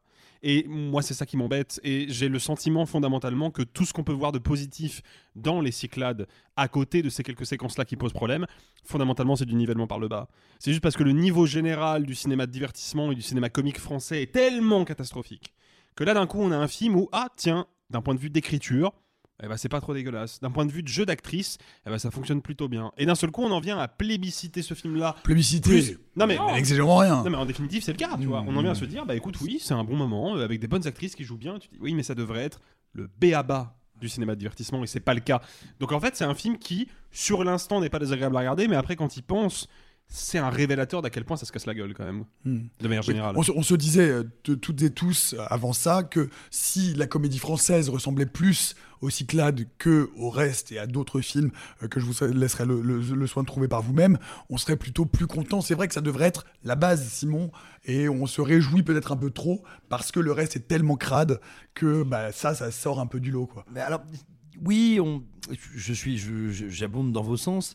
Euh, J'essaie de, de trouver une tournure obscène à, à ma dernière phrase, mais j'y arrive pas. Euh, non, non, tout simplement, les, les Cyclades, c'est étonnant. hein. Euh, Comme vous l'avez dit, je ne passe pas un mauvais moment. Euh, par contre, je passe un moment un peu long quand même. Ça dure 1h52. Et, Oui, c'est long, c'est trop euh, long. Ça tire un Attends, peu à la ligne. 2h18 Terrifier 2, on va se calmer sur la longueur des films. hein. C'est pas faux. Ouais, mais enfin, Ça reste trop long quand même. Enfin, si tu veux, entre, excuse-moi, entre Art le clown qui fait euh, les carisseurs scatophiles et euh, Christine Scott Thomas qui fait, euh, qui Non, fait. non, non, non, Fait non, John non, vas trop dedans. Attention, Ah là c'est glissant ça. Ah C'est bah, hyper glissant. Je me permettrai pas de parler comme ça de Christine Scott Thomas, mais ses propos vous. Qui, qui a rarement été aussi belle. Oh là là, Euh, qu'est-ce qu'elle est belle! Mais qu'est-ce que leur Calamy est belle! Dommage Même. Olivia Cotte, elle est belle tellement elle joue bien. Et euh, non, non, vraiment, les trois, moi je trouve que ces trois comédiennes, elles sont assez formidables dans le film. Elles transcendent un peu la un élan d'enthousiasme qui nous a un peu, un peu surpris, on est tous un peu accrochés au rideau. Bah ouais, mais je tente Mais c'est vrai qu'elles euh, sont, elles, des sont, elles sont magnifiques toutes les trois. Elles- elles sont Et. Christine Kurt Tomate, je. Scott. Scott Tomate. C'est pas mal. Non, mais vous entendez bien que je suis handicapé aujourd'hui, que j'ai du mal à parler, alors merde. Euh, non, non, voilà, tout ça fait que le, le film se regarde sans déplaisir. Néanmoins, euh, vous avez dit rapidement, ouais, il n'y a pas de mise en scène. Mais attendez, c'est pire que ça. C'est-à-dire que j'ai rarement vu une mise en scène aussi plate. C'est pas que c'est loupé, c'est pas que c'est dégueu, c'est pas que. Non, mais vraiment, c'est inexistant. C'est Oui, inexistant. Il y a des moments, moi, c'est le premier dialogue quand elle se retrouve au reste, dans un restaurant indien, où je me suis dit, genre, oh là là, je crois que je n'ai jamais vu de, de, de chant contre chant aussi égaux. Aussi incroyablement plat. Mais imagine un peu, c'est comme si Victor Hugo te disait Tiens, moi je vais faire Les Misérables, mais que avec des pronoms indéfinis et des virgules. et et c'est chaud cacao, quoi. Ah, la que- comparaison est incroyable. Chaud cacao, pour ceux qui n'ont pas la référence, c'est une chanson d'Annie Cordy. Paix à son âme. Donc voilà, euh, ça n'est pas un film désagréable, c'est un film de Marc Fitoussi et euh, tout ça pour ça, quoi. Arthur, plutôt Terrifier 2 ou plutôt Les Cyclades? Si tu devrais revoir Tu un sais des deux films. Eh ben, je crois que je reverrai Terrifier. Ah ouais. Oh waouh. Mais déjà, j'ai pas, j'ai pas la même expérience que vous. Moi, je l'ai vu dans un festival euh, début septembre, mi-septembre, euh, à Valenciennes. Euh, et il y avait Marc Fitoussi juste devant moi. Ah. Et j'avais une présentation par Marc Fitoussi. Et il y avait une espèce d'attente. On ne connaissait rien du film. Et je me suis dit, chouette, leur Calamy, je l'adore. Non. Non, j'en peux plus qu'on donne à Laure Calamy tout le temps le même rôle. C'est pas vrai, c'est pas vrai, c'est pas vrai. totalement vrai. Non. Laure Calamy, on la catégorise comme l'actrice qui peut faire la petite fofolle un peu rigolote mais un peu touchante et elle fait tout le temps la même chose et ça me rend triste pour elle parce que à C'est- faux, c'est faux, c'est faux dans les origines du mal. Et c'est faux Eh dans ben, les origines oui, du mal, c'est faux dans mal. En à temps plein. Temps. Colère, mais mais cette image Ah, pardon, euh, désolé. Ouais, Christine Scott Tomate, hein, t'inquiète, j'ai fait le pire de Non, la mais séance. Vous voyez ce que je veux dire C'est l'archétype même du rôle qu'on propose de base quand on écrit ce personnage. C'est euh, bah qui pour le jouer? Euh, Bah euh, Laure Calamy. Ok. Alors qu'on sait qu'elle peut faire d'autres choses. L'année dernière, elle nous a fait, même si Simon n'aime pas, Annie Colère. Elle a fait l'origine mal. Elle a peu proposé d'autres choses. Je trouve que là, c'est la catégorisée dans un truc qui ça m'exaspère. En mais fait, Laure justement, Calamy, ça fait je trois regarde le films film. qu'on l'a pas vu, genre être Mais un peu- super, j'en peux plus. On l'a vu cinq fois cette année. Proposez-moi autre chose. Proposez-moi quelqu'un d'autre pour le jouer. Là, je regarde le film. Elle m'exaspère première seconde. J'ai envie de la gifler première. C'était horrible. La scène du restaurant indien, elle est horriblement cringe, pas volontairement. Si ça avait été écrit pour me générer cette sensation, ça aurait été brillant. Ce n'est pas le cas. T'es censé Alors, rire alors, devant la- à la, scène. à la Non, décharge non. du film, le fait que Olivia Cote, enfin le personnage d'Olivia Cote aille se réfugier aux toilettes pour ne pas faire une crise de panique, prouve bien que la caractérisation du personnage de Calamy est volontairement cringe et volontairement cringe. dérangeante. Pas cringe. Ah. Bah, non, si, ah bah même. si, Too mais much. mais Si. pas cringe. Non. Mais Ah, si, elle mais est si, cringe. si, si, Elle est elle, est, elle, évite, elle évite de lui répondre. Elle, elle a, elle, a, elle, a, elle a 40 balais, elle se comporte comme une adolescente de 16 ans qui vient de débarquer à Paris et qui a pas de taf. Enfin, elle, elle est, volo- elle est volontairement caractérisée comme un personnage cringe. Bah oui. Et justement, tu découvres au fil du film pourquoi. C'est peut-être le seul truc qui, moi, m'a fait rester jusqu'au bout. En fait, le problème, c'est que malgré tout, moi, je trouve qu'il y a une caractère. Enfin, je peux pas m'empêcher d'être agacé à chaque minute du film qui passe devant mes yeux. Je peux pas m'empêcher d'être agacé par ces personnages-là que je trouve à aucun moment un peu crédibles, par cette histoire dont je me fous complet, par ces paysages qui n'arrivent même pas à être vraiment beaux. Enfin, je n'arrive pas à être touché une seule seconde. Tu parlais de, de- de- d'œil mouillé, c'est normalement ma spécialité. Et mes yeux, ils allaient plus vers le haut de mon crâne tellement je remontais les yeux qu'autre chose. Vraiment, ce film m'a agacé. Ouais, mais tu vois, il a une toute petite qualité, tu vois. C'est notamment au milieu du film, il y a Christine Scott Thomas qui, genre, justement, euh, dit à cette nana divorcée, etc. Mais genre, mais envoie-toi en l'air. Genre, ce qu'on dit dans tous les films, genre, ever qui parlent de ce sujet à des plus de quarantenaires. Mais genre, euh, va baiser avec le premier qui passe. Genre, c'est le film post-rupture par excellence. Et normalement, ça se conclut par une nana qui, genre, parce qu'elle a retrouvé un mec, va mieux. Et le film ne part pas dans ce travers-là. Et déjà, je dois vraiment lui reconnaître ça. Mais c'est une... enfin, ça en fait pas une qualité pour autant. Ah non, bah mais si, pour, si, pour- conclure, moi, je, je partais exactement dans ta position, c'est-à-dire de me dire ce film va m'exaspérer, c'est tout ce que je déteste. Et personnellement, j'ai pas passé un trop mauvais non plus moment, mais bonne résolution 2023. On a dit que je donnais pas mon avis sur les films, donc on va s'arrêter là. les Cyclades de Marc Fitoussi. Pauvre, Est-ce que- pauvre Marc Mitoussi qui voyait la lumière au bout du tunnel. Là. Il la voyait. Est-ce que vous avez envie de partir en vacances avec Laure Calamy à Amorgos Pour Oui, ou contre Vous nous dites tout ça en commentaire. Et d'ailleurs, euh, en actu, Simon, les Cyclades, euh, peut-il aider le cinéma français à remonter la pente Où est-ce qu'on en est On fait un petit point avec toi, euh, niveau entrée, distribution, production en ce début d'année. Oui, j'avais un petit peu envie parce que ces derniers jours, ces dernières semaines, on a vu, comme on le- voit déjà depuis des années, mais mon sentiment c'était, on a vu avec un petit peu plus de violence et de bêtises que d'habitude, ce qui n'est pas évident, euh, pas mal de, de commentateurs un peu avinés euh, du cinéma français nous expliquaient que euh, encore, encore mal placé pour parler, excuse-moi, sur le commentateur un peu It takes aviné. one to know one. Et, et je suis très bien placé pour reconnaître les commentateurs avinés. Et donc, euh, bref, euh, on a vu. Comme d'habitude, mais encore une fois, j'ai envie de dire avec un peu plus de, violence que, d'ordinaire, euh, les commentateurs habituels nous expliquaient que le cinéma français, mais quelle honte, il dégorge de subventions, il ne fait aucune entrée, il ne marche plus, de toute façon la salle est en train de mourir, gna gna gna. Alors quelle est la situation? Eh bien, c'est bien parce qu'on sait un petit peu, on a maintenant un petit peu des chiffres, pour un petit peu de recul. Alors que ceux qui nous écoutent se rassurent, je ne vais pas vous abrutir de, de quantité de stats, juste vous donner quelques ordres de grandeur euh, à tous ceux qui ont suivi quelques comptes sur les réseaux sociaux qui expliquaient que si on faisait une moyenne euh, du euh, nombre d'entrées par nombre de films français, ça faisait vraiment très peu d'entrées par film français. Euh, Dites-vous bien que le cinéma français a dépassé en 2022 les 40% de parts de marché. C'est énorme, en fait. C'est très important. C'est-à-dire que paradoxalement, oui, le fait est qu'on sort, on a sorti 255 films français en 2022, et je compte même pas les films qui ne sont pas majorité française, mais qui sont d'initiative française et des coproductions européennes. Donc dites-vous bien que euh, oui, là-dedans, il y a des films qui font peu d'entrées, mais il y a des films qui sont calibrés parce qu'ils parlent à un tout petit public. C'est pas en soi un problème. Par contre, 40% de part de marché pour le cinéma français, c'est une excellente nouvelle. Et en revanche, bah, ce fameux cinéma américain qui ne serait pas, contrairement à nous, un cinéma social grisâtre, woke, LGBT, islamo-gauchiste, bah, figurez-vous que ce cinéma, il s'est écroulé. Il est passé sous les 30% ou quasiment autour, juste autour des 30% de part de marché, ce qui n'est pas arrivé en France depuis des années.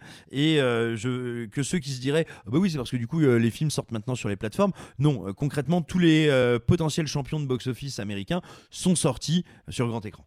Il n'y a pas eu, il y a quasiment pas eu, ou alors de manière extrêmement marginale, on va dire de, déprédation, de déperdition de sorties américaines euh, en, en 2022, contrairement aux années, aux années de Covid et, euh, et de fermeture des salles. Donc, si vous voulez véritablement, il y a bien effectivement, euh, et je vais pas pro- euh, professer la fatigue du blockbuster, la fatigue euh, euh, des super-héros ou quoi que ce soit, parce que ce serait trop imprécis et trop incantatoire. Néanmoins, on a bien vu en 2022 une vraie fatigue du grand public sur le cinéma américain, bien plus. Bien plus que sur le cinéma européen et sur le cinéma français. Donc voilà, je voulais rappeler un petit peu ça, euh, parce que ça me semblait important de dire qu'au contraire, notre cinéma a été plutôt euh, dans notre territoire très dynamique sur cette année 2022, n'en déplaise aux tristes cires qui rêvent euh, sans cesse de le voir disparaître. En revanche, non, il y a un sujet qu'on doit prendre un peu à bras le corps, parce que là, là, il y a un sujet d'inquiétude, c'est à l'étranger. Jusqu'à présent, le cinéma français était, le cinéma français est toujours un cinéma extrêmement puissant à l'étranger. C'est le troisième marché mondial, deuxième ou troisième marché mondial. C'est vraiment un gros machin. Encore une fois, hein, euh, n'en déplaise aux, tristes âmes et aux tristes cires qui disent ah là là, bah dis donc, on est, vous avez vu comme les autres font mieux que nous. C'est pas vrai. On est le premier cinéma européen et on doit être le deuxième ou troisième cinéma mondial. Néanmoins, les chiffres d'Unifrance, qui s'occupe de la promotion et de la visibilité du cinéma français à l'étranger, euh, a révélé une baisse, euh, bah, une baisse tout simplement, euh, 57% d'entrées en moins à l'étranger euh, sur 2022 pour le cinéma français. Alors Bon, il faut savoir qu'il est dans une situation un peu particulière parce que euh, tous les pays, tous les autres pays n'ont pas repris une, euh, activité des salles aussi forte que la nôtre. Euh, tous les pays n'en sont pas au même endroit post-pandémie. Les productions françaises non plus. Et puis en plus, bah, parce que la vie fonctionne par cycle, hein, tout n'est pas tout le temps égal. euh, il y a eu ces dernières années quelques films à la balle perdue, par exemple, dont on aurait pu raisonnablement se dire qu'ils auraient été produits ou distribués par des EuropaCorp, par exemple, il n'y a pas très longtemps, qui là sont allés directement sur des plateformes, tandis que la production française, si elle a brillé, ça a plutôt été sur les festivals internationaux, euh, de Festival de Cannes en Festival de Venise, de Saint-Omer euh, en Titane. Enfin voilà, la production de ces derniers mois n'a pas été une énorme production de blockbuster international, même si on reste les premiers en Europe, même si les films français cartonne toujours très fort en Espagne, en Allemagne, en Italie. Euh, voilà, il y a eu une grosse baisse de fréquentation à l'international sur les films français. Peut-être qu'il faut réfléchir, penser un petit peu hum, au rôle, au statut, à la mission d'Unifrance, parce que je voudrais rappeler un truc tout bête. hein, euh, pensons un peu francophonie. Il y a 200 millions de personnes, grosso modo, qui parlent français euh, dans le monde. C'est-à-dire qu'on a un bassin de public bien au-delà, euh, et sans parler euh, du Japon, des États-Unis, de l'Angleterre, etc., et de l'Europe en général. Avec 200 millions de francophones, on doit pouvoir penser et repenser l'exploitation. de notre 321 cinéma. millions de francophones. Encore plus, donc non mais donc tu vois, comme quoi Je, je voulais vérifier, ça me paraissait pas beaucoup. Ouais, mais, mais donc voilà, on a un bassin potentiel d'exploitation de nos films et donc de soft power qui est extrêmement important. Euh, donc voilà, peut-être qu'il faut réfléchir un petit peu à tout ça, hein, je le dis rapidement. Et enfin, et enfin, quand bien même on, souligne souvent que la salle va mal, elle va mieux en France que presque partout ailleurs dans le monde, vu que grosso modo, partout ailleurs dans le monde, on, observe encore aujourd'hui des baisses de fréquentation qui sont entre 40 et 50%. En France, on se stabilise, on est aux alentours de 27%. Alors Avatar 2 va dans le bon sens, saloper totalement ces chiffres, mais il faut bien se garder d'y voir euh, un changement de situation. Mais en gros, juste avant Avatar 2, on est à moins 27% de fréquentation et avec une fréquentation en hausse constante sur les deux, sur les deux mois précédents, ce qui laisse à penser qu'en réalité, la France va être beaucoup plus résiliente en matière de, de salles de cinéma qu'on ne pouvait le redouter. Et donc voilà, c'est aussi une bonne nouvelle. Moi, j'avais juste une info euh, transverse, pas vraiment liée, en même temps un peu liée, parce que j'ai vu ça hier dans certains médias, mais pas beaucoup, et je trouve l'info assez folle. Pour la deuxième année, euh, non, pour la deuxième fois consécutive, l'UGC de Léal, qui est euh, le cinéma central euh, de Paris, est le cinéma le plus fréquenté au monde. Non, mais pour dire, euh, avec 2,2 millions d'entrées, c'est le cinéma qui est le plus fréquenté au monde. Alors même qu'on sait qu'il y a des complexes énormes aux États-Unis, on sait que c'était aussi le cinéma qui détient le plus de salles d'Europe. Voilà, pour dire qu'effectivement le marché français c'est au-delà de ça aussi pour le pour le pour les grands distributeurs américains aussi euh, important. Voilà, juste euh, coucou Black Panther. Eh bien, merci, euh, messieurs. Après les chiffres, maintenant les lettres. Consonne. Voyelle. Cons- consonne. Waouh, Laurent Romeshko doit nous détester. hein. Ah merde. Zéro Allez, réactivité. Zéro nul, vraiment. Mais c'est parce que moi, je regardais ça à la télévision à l'époque où j'avais encore une télévision à la, quand il y avait de l'électricité chez moi en 1921. Bref. Direction Rome, années 70, c'est-à-dire 40 ans après ma naissance, face à un couple déclinant, Clara, interprétée par Penelope Cruz, va se retourner vers ses trois enfants et notamment son aînée adolescente pour tâcher de retrouver goût à la vie. Come ti chiami? Andrea. Adri pensa di essere figlia di un alieno nello spazio. Ma tu non sei preoccupata? A me non mi preoccupano le fantasie dei bambini. Mi preoccupano di più le fantasie degli adulti che pensano di essere ancora bambini. Lo stupore della notte. Sei andata oltre le canne? È pericoloso, sai? Soprattutto per te e per quell'amica tua. L'Immensità d'Emanuele Crialese, réalisateur de l'excellent Respiro, qui a 20 ans déjà. Alors, l'Immensità, est-ce que c'est aussi immense que Respiro Qui veut commencer, Alexis? Euh, alors non, je considère pas l'Immensita comme un film immense. Néanmoins, c'est probablement l'un des films les plus intéressants de la semaine. En fait, le, le gros problème de l'Immensita que je vais évacuer tout de suite, pour moi, on est sur l'archétype d'un film d'auteur qui est un petit peu trop pensé, un petit peu trop cérébral, et qui du coup va passer beaucoup de temps à se poser des questions euh, strictement formelles, des questions de cadre, des questions de plan, ce qui sont des bonnes questions. hein. Il a raison de se les poser, Emmanuel écrit, et il n'y a aucun doute sur le fait que le film est un film de cinéma. Là, pour le coup, on n'est pas dans les cyclades, quoi. Il y a des plans qui sont marquants. Il y a Là, on est à Rome, c'est la Grèce. La Rome, euh, Rome c'est l'Italie. oui, mais on reste Oui. sur de la Méditerranée. Ah, Euh, ah, on, est, on est quand même euh, à l'échelle du monde, on est quand même sur la même zone géographique. C'est le moment Euh, où Simon fait un accent. C'est le me moment où Simon fait un accent normalement. Ma va fanculo, Voilà. il veut pas dire plaisanterino, là, comme ça. Ça m'a fait vous remercie. Le parrain 2 à mes yeux. Le parrain 2. On y retourne. Alexis. You broke my heart, Fredo. Bref, bref. Euh, non, je, en fait, évidemment, le, le film est, le film est formellement super intéressant. Et, et c'est pas de la forme qui est gratuite. C'est de la forme qui est travaillée par quelque chose de. Par une, par une portée psychologique, par une portée, euh, euh, on va dire presque par instant métaphysique sur bah, qu'est-ce qui se passe dans, quand une famille explose sans exploser?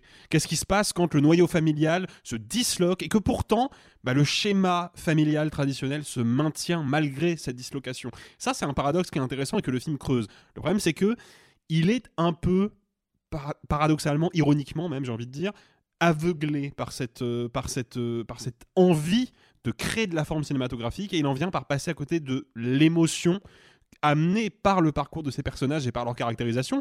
Et ce qui l'amène en définitive à être un film que je qualifierais de monocorde. C'est-à-dire que si l'Immensita était une œuvre musicale, bah, ce serait une œuvre musicale probablement extrêmement épurée avec juste quelques notes, très peu d'harmonie, très peu d'orchestration, quelque chose qui en définitive est compliqué à écouter sur la durée. Bah là c'est un peu la même chose. L'Immensita, c'est compliqué de rester accroché au wagon parce que le film manque de variation, manque d'intensité, manque en définitive d'une euh, bah ouais, d'une bonne dose d'émotion, alors que pourtant, et c'est particulièrement palpable avec le personnage de Penelope Cruz, eh ben, il lorgne ouvertement du côté du mélodrame, et d'un mélodrame qui est presque une, variation autour de euh, deux grands cinéastes que sont Rainer Werner Fassbinder et celui qui a influencé Rainer Werner Fassbinder, qui est l'américain Douglas Sirk, même s'il est en vérité pas américain mais européen. Mais le truc c'est que cet héritage du mélodrame n'est finalement distillé que par petites touches à l'occasion de quelques séquences où le personnage de Penelope Cruz a vraiment l'occasion de, de développer justement cette fibre, cette fibre traumatisée, cette fibre brisée. Et le reste du temps, c'est une chronique familiale intéressante à regarder esthétiquement. On en tire un certain plaisir à voir bah, des, des jolis plans de cinéma, de la belle lumière, de la belle cinégénie. Mais pour moi, il y a, une, il y a un cœur émotionnel qui est manquant. Sophie, euh, pour Alexis, du Steve Reich pour toi, on est où? On va, faire, on va faire une comparaison musicale. Oula, bah moi j'allais faire de la comparaison cinématographique parce que pour moi le film, même si on est sur un réalisateur euh, qui sait exactement où il va, n'est pas sans volontairement ou non faire de la presque citation cinématographique. C'est-à-dire que il y, a, y, a, pas mal de moments où on est quasiment sur du copier-coller, euh, bon avec une, une, mise en scène assez différente, mais de plans qui viennent de Tomboy de Céline Sciamma, d'autres où on a euh, des, euh, par exemple une pluie de, de on a une pluie de vêtements qui ressemble fortement à Laurence Anyways de Xavier Dolan, ou encore une scène de repas familial euh, qui ressemble très fortement à une scène qui est dans Crazy de Jean-Marc Vallée.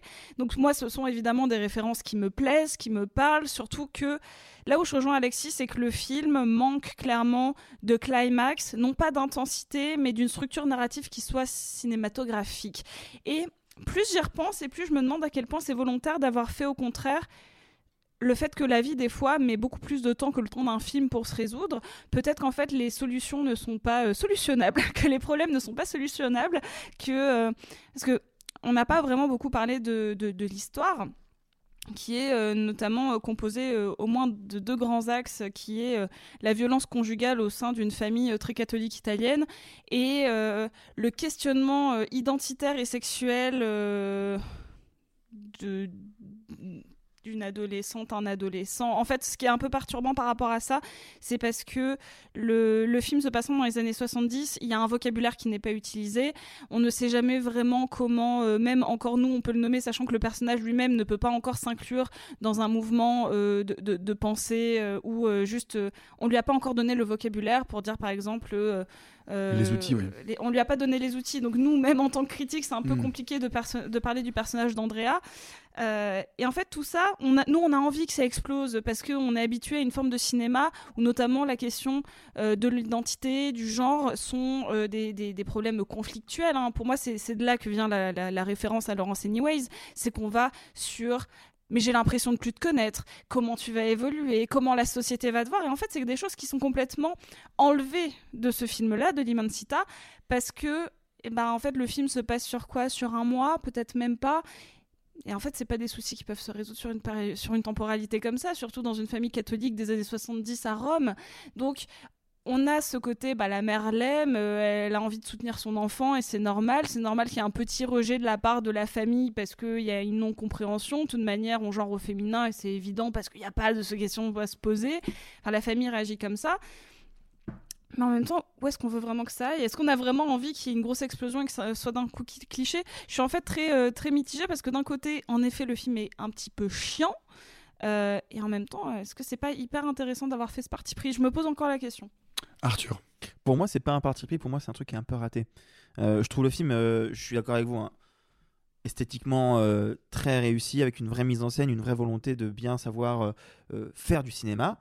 Moi, j'ai un vrai problème et là-dessus, je crois que je suis un peu aux antipodes de ce que vient de dire Alexis. Sur, pour moi, si c'était une musique, au contraire, ce serait une chanson avec 12 instruments en même temps, qui font une cérémonie, une, une, euh, une mélodie différente et où du coup plus rien n'a de sens. Pour moi, c'est un film qui raconte trop de sujets et trop de choses et qui ne sait pas choisir ce qu'il veut raconter. Il te dit, je vais te raconter. Ah ouais, pour moi, il te dit, je vais te raconter le parcours de cette gamine qui sait pas trop qui elle est.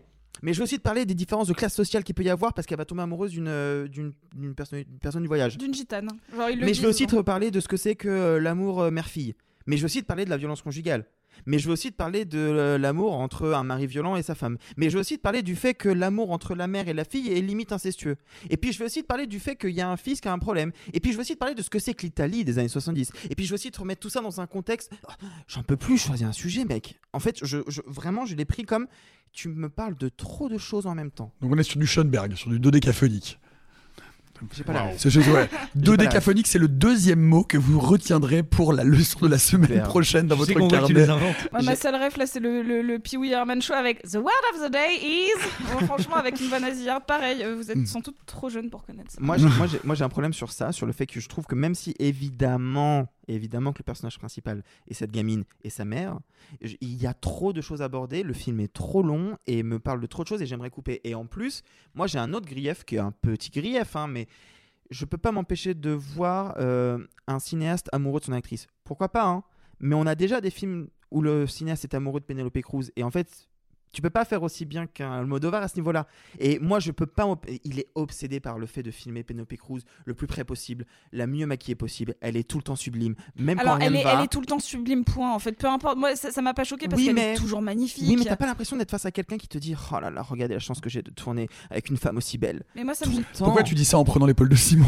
Parce que c'est la personne qui est la plus proche Ah, de moi. d'accord. Ça aurait été Sophie, j'aurais pris l'épaule de la même manière. non, et, et juste, voilà, moi C'était j'ai pas mon épaule. je je peux pas m'empêcher de me dire que, que, que ce truc va même parfois trop loin. Par exemple, parfois, ils, veulent, ils lui donnent des scènes qui est censé la rendre euh, euh, justement pour accompagner son propos. Il y a une scène, il y a trois séquences, si je me trompe pas, euh, un, un peu musicales, qui reprennent un peu l'univers d'un clip qu'on voit à la télé à un moment. Il y a des moments, où, notamment les deux dernières, où ça ne marche pas du tout, mais ça, pas du tout, ça, ne marche pas, ça ne marche pas du tout d'un point de vue purement cinématographique. C'est-à-dire qu'on ne croit pas au playback, on ne croit pas à ce qui se passe, et en plus, ça se passe du coup entre un chanteur et une chanteuse qui sont censés être amoureux, donc l'un qui est la fille et Because l'autre la is a hard work, bitch. Bref, pour moi, il y a, y a- il y a trop de sujets, il y a trop de choses, et il y a des choses qui marchent pas. Après, c'est très très joli, hein, mais il y a des trucs qui marchent vraiment pas. L'Immensita d'Emmanuel Écrit, allez-y. Est-ce que c'est plutôt Steve Reich, plutôt Arnold Schoenberg ou plutôt Frankie Vincent? À vous de tout le dire dans euh, les commentaires. Simon, vous avez 15 secondes pour nous parler d'un film en plus, parce que plus c'est mieux, des Humani Corporis Fabrica de euh, Verena Paravel et Lucien Castin-Taylor. Après Léviathan, dans lequel il y avait des poissons, et après Cannibal, dans lequel il y avait un cannibale, le duo de documentaristes va donc produire un réseau d'images absolument sidérant à travers les corps humains dans un hôpital. C'est-à-dire qu'on est, euh, d'un point de vue micro, à l'intérieur de nos chairs, à l'intérieur de nos anatomies, à l'intérieur de nos pathologies. On capte donc des images qui sont à la fois abstraites, charnelles, saisissantes, absurdes, terrifiantes parce qu'on n'a pas l'habitude de voir à ce point-là des plaies, des corps qui souffrent, des tumeurs, des cellules, et en même temps on est dans l'hôpital, on voit les soignants, on voit les couloirs, on voit les machines. C'est une manière d'imbriquer les deux, de ne pas être exclusivement, on va dire, dans le pur dispositif d'art contemporain, qui est déjà absolument sublime sitôt qu'on est à l'intérieur des corps, mais en fait ça nous permet de raconter la beauté, la grâce et la détresse et la déréliction de l'hôpital français. Et en le faisant justement en nous rappelant à quel point la vie humaine, la vie du corps social, la vie des machines, la vie des lois, la vie des règles et jusqu'à nos cellules sont imbriquées. C'est un film immense, gigantesque. Il est à peine dans 15 salles, me semble-t-il, en France. Si vous avez l'opportunité de le voir, allez-y. C'est un choc esthétique, c'est un choc plastique, c'est aussi un choc humain et politique. Des Humani Corporis Fabrica, c'était la critique en 15 secondes de Simon Rio, de euh, Verena Paravel et Lucien Castin-Taylor. Dites-nous si vous vous sentez plus malade en sortant du film qu'en y entrant, ce qui a été mon cas. Bref, l'éternité, c'est long, surtout vers la fin, paraît-il. Je ne parle pas de cet épisode du podcast, bien sûr. Et si l'éternité, ce n'était pas vivre pour toujours, mais répéter constamment la même journée? C'est cette question euh, née à la lecture, euh, figurez-vous, d'entretien avec un vampire Dan Rice qui a donné à Danny Rubin la graine de l'idée qui germera quelques semaines plus tard en un scénario. Et ce scénario, c'est celui qui fait que vous ne pouvez plus écouter ce morceau sans entendre en même temps une sonnerie de radio réveil.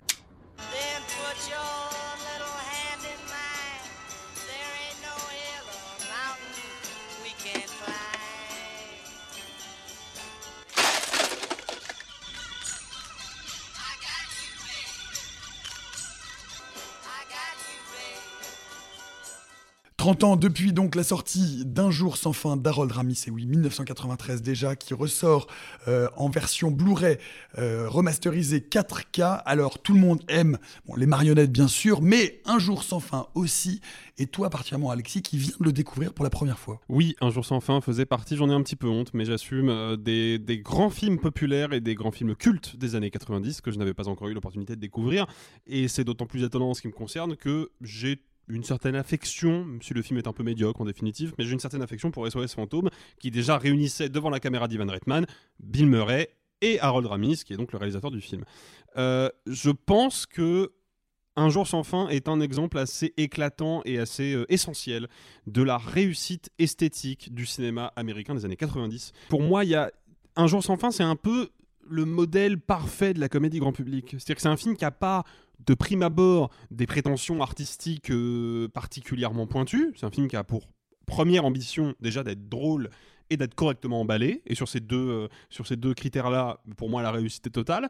Mais surtout, c'est un film qui a conscience qu'une fois qu'on a accroché le public avec un concept de comédie qui était un petit peu aguicheur, avec un acteur qui est quand même, faut le rappeler, un très très grand nom du cinéma comique américain, une fois qu'on l'a accroché, on peut se permettre d'aller explorer autre chose. Et c'est dans la deuxième partie d'un jour sans fin que le film devient réellement intéressant, parce que d'un seul coup, le film devient une espèce de d'étude caractéristique de l'angoisse existentielle de ce personnage de Bill Murray qui est un personnage assez cynique, assez euh, assez hypocrite et qui d'un seul coup va se retrouver confronté à une situation qui va d'abord dénicher le pire puis ensuite le meilleur de lui-même et évidemment ce genre de, de, parti pris d'écriture bah, ça débouche forcément sur des parcours qui sont quand même un peu sombres, un peu torturés et c'est assez drôle de voir le film abandonner presque totalement sa verve comique, du moins pendant un certain temps, pour aller lorgner du côté de l'errance en fait, et du côté de la perdition. C'est un film qui est quelque part autant un rêve éveillé, parce que j'imagine que quand on mate ça étant gamin, il y a une espèce de révélation, quoi. C'est que d'un seul coup, on a l'impression de voir une, une vraie comédie pour les geeks. C'est une comédie qui exploite un filon de science-fiction sans pour autant être, plus, plus, précisément de cinéma fantastique, sans pour, être autant, sans pour autant être spectaculairement fantastique. Mais en même temps, eh ben, c'est un film assez intéressant à découvrir aussi avec un œil d'adulte parce que c'est un film qui vient entrer en résonance avec toi. On a tous déjà vécu ça. On a tous déjà vécu ce sentiment très particulier que le film va mettre en abîme de manière explicite, va métaphoriser plutôt de manière explicite, qui est ce moment où on se dit qu'on tourne en rond. Ce moment où on se dit que la vie ne progresse plus et qu'on ne sait plus quelle porte ouvrir dans notre vie pour pouvoir à nouveau retrouver du mouvement, retrouver de l'élan, retrouver de l'entrain. Et c'est ça que le film cultive, ce qui en en fait, à mon avis, un film assez universel. Parce que, quelle que soit la partie du globe dont on vient, et c'est pas rien que le film soit un film de culte à peu près partout sur la planète, bah, c'est que on se reconnaît dans ce parcours-là, même si, en définitive, c'est un parcours d'un mec qui est journaliste, météo pour une chaîne américaine et qui va dans un petit bled typique de la ruralité américaine pour assister à une, espèce de fête pseudo-païenne euh, et Le jour de la hein. marmotte. Le jour de la marmotte, truc qui est complètement euh, décorrélé de l'imaginaire européen, c'est un truc très américain, ça, hein, d'avoir encore des petites fêtes traditionnelles, conservées telles quelles dans l'esprit des pionniers, etc. Bah, même si le film raconte factuellement ça, il a une vraie portée universelle qui le rend euh, très attachant et en plus surtout, bah, c'est très drôle et c'est quand même l'enjeu numéro un d'une comédie quand même. Sophie, pourquoi est-ce qu'on aime le jour de la marmotte? Ce qui est intéressant, c'est que le film sort en 1993 et que c'est une année assez cruciale dans le cinéma qu'on va dire euh, familial, en tout cas qui va tenter d'englober non pas seulement euh, soit les adultes, soit les enfants, mais de créer une vraie union, à la fois d'un point de vue marketing, ça fait plus d'entrées, enfin bref, c'est un, un peu logique, mais on est quand même le jour de la marmotte enfin un jour sans fin, c'est euh, plus de 13 euh, semaines d'exploitation en salle aux États-Unis, ce qui est quand même énorme. C'est la 13e place au box-office américain, alors qu'on a euh, Jurassic Park, Sister Act, L'étrange Noël de Mr. Jack, Aladdin en face. C'est quand même une année majeure pour le cinéma familial. Mais là où on va considérer certains de ces films, pas Jurassic Park, mais les autres comme vraiment un cinéma enfantin, Un jour sans fin, il a une réception critique, et je pense notamment en France, extrêmement positive. C'est-à-dire qu'il est venu chercher quelque chose de très adulte. Euh, notamment, moi j'ai été très surprise de découvrir que Le Monde en avait fait une critique dithyrambique, que Positif et les cahiers du cinéma aussi. Alors que pour moi, et là j'en viens à vraiment euh, mon avis, c'est un conte de Noël sans Noël. On est vraiment sur euh, quelque chose de, de magique, de. en fait, certes, ça se passe à la neige et tout ça, mais on n'est pas loin des. euh, des contes de Noël, de, de rédemption. Vraiment, on est sur tu es un personnage qui, pour se sortir de la misère et de la tourmente de, de sa propre vie, doit apprendre à faire une introspection certaine pour réussir à sortir du cauchemar de ton, euh, de ton égoïsme.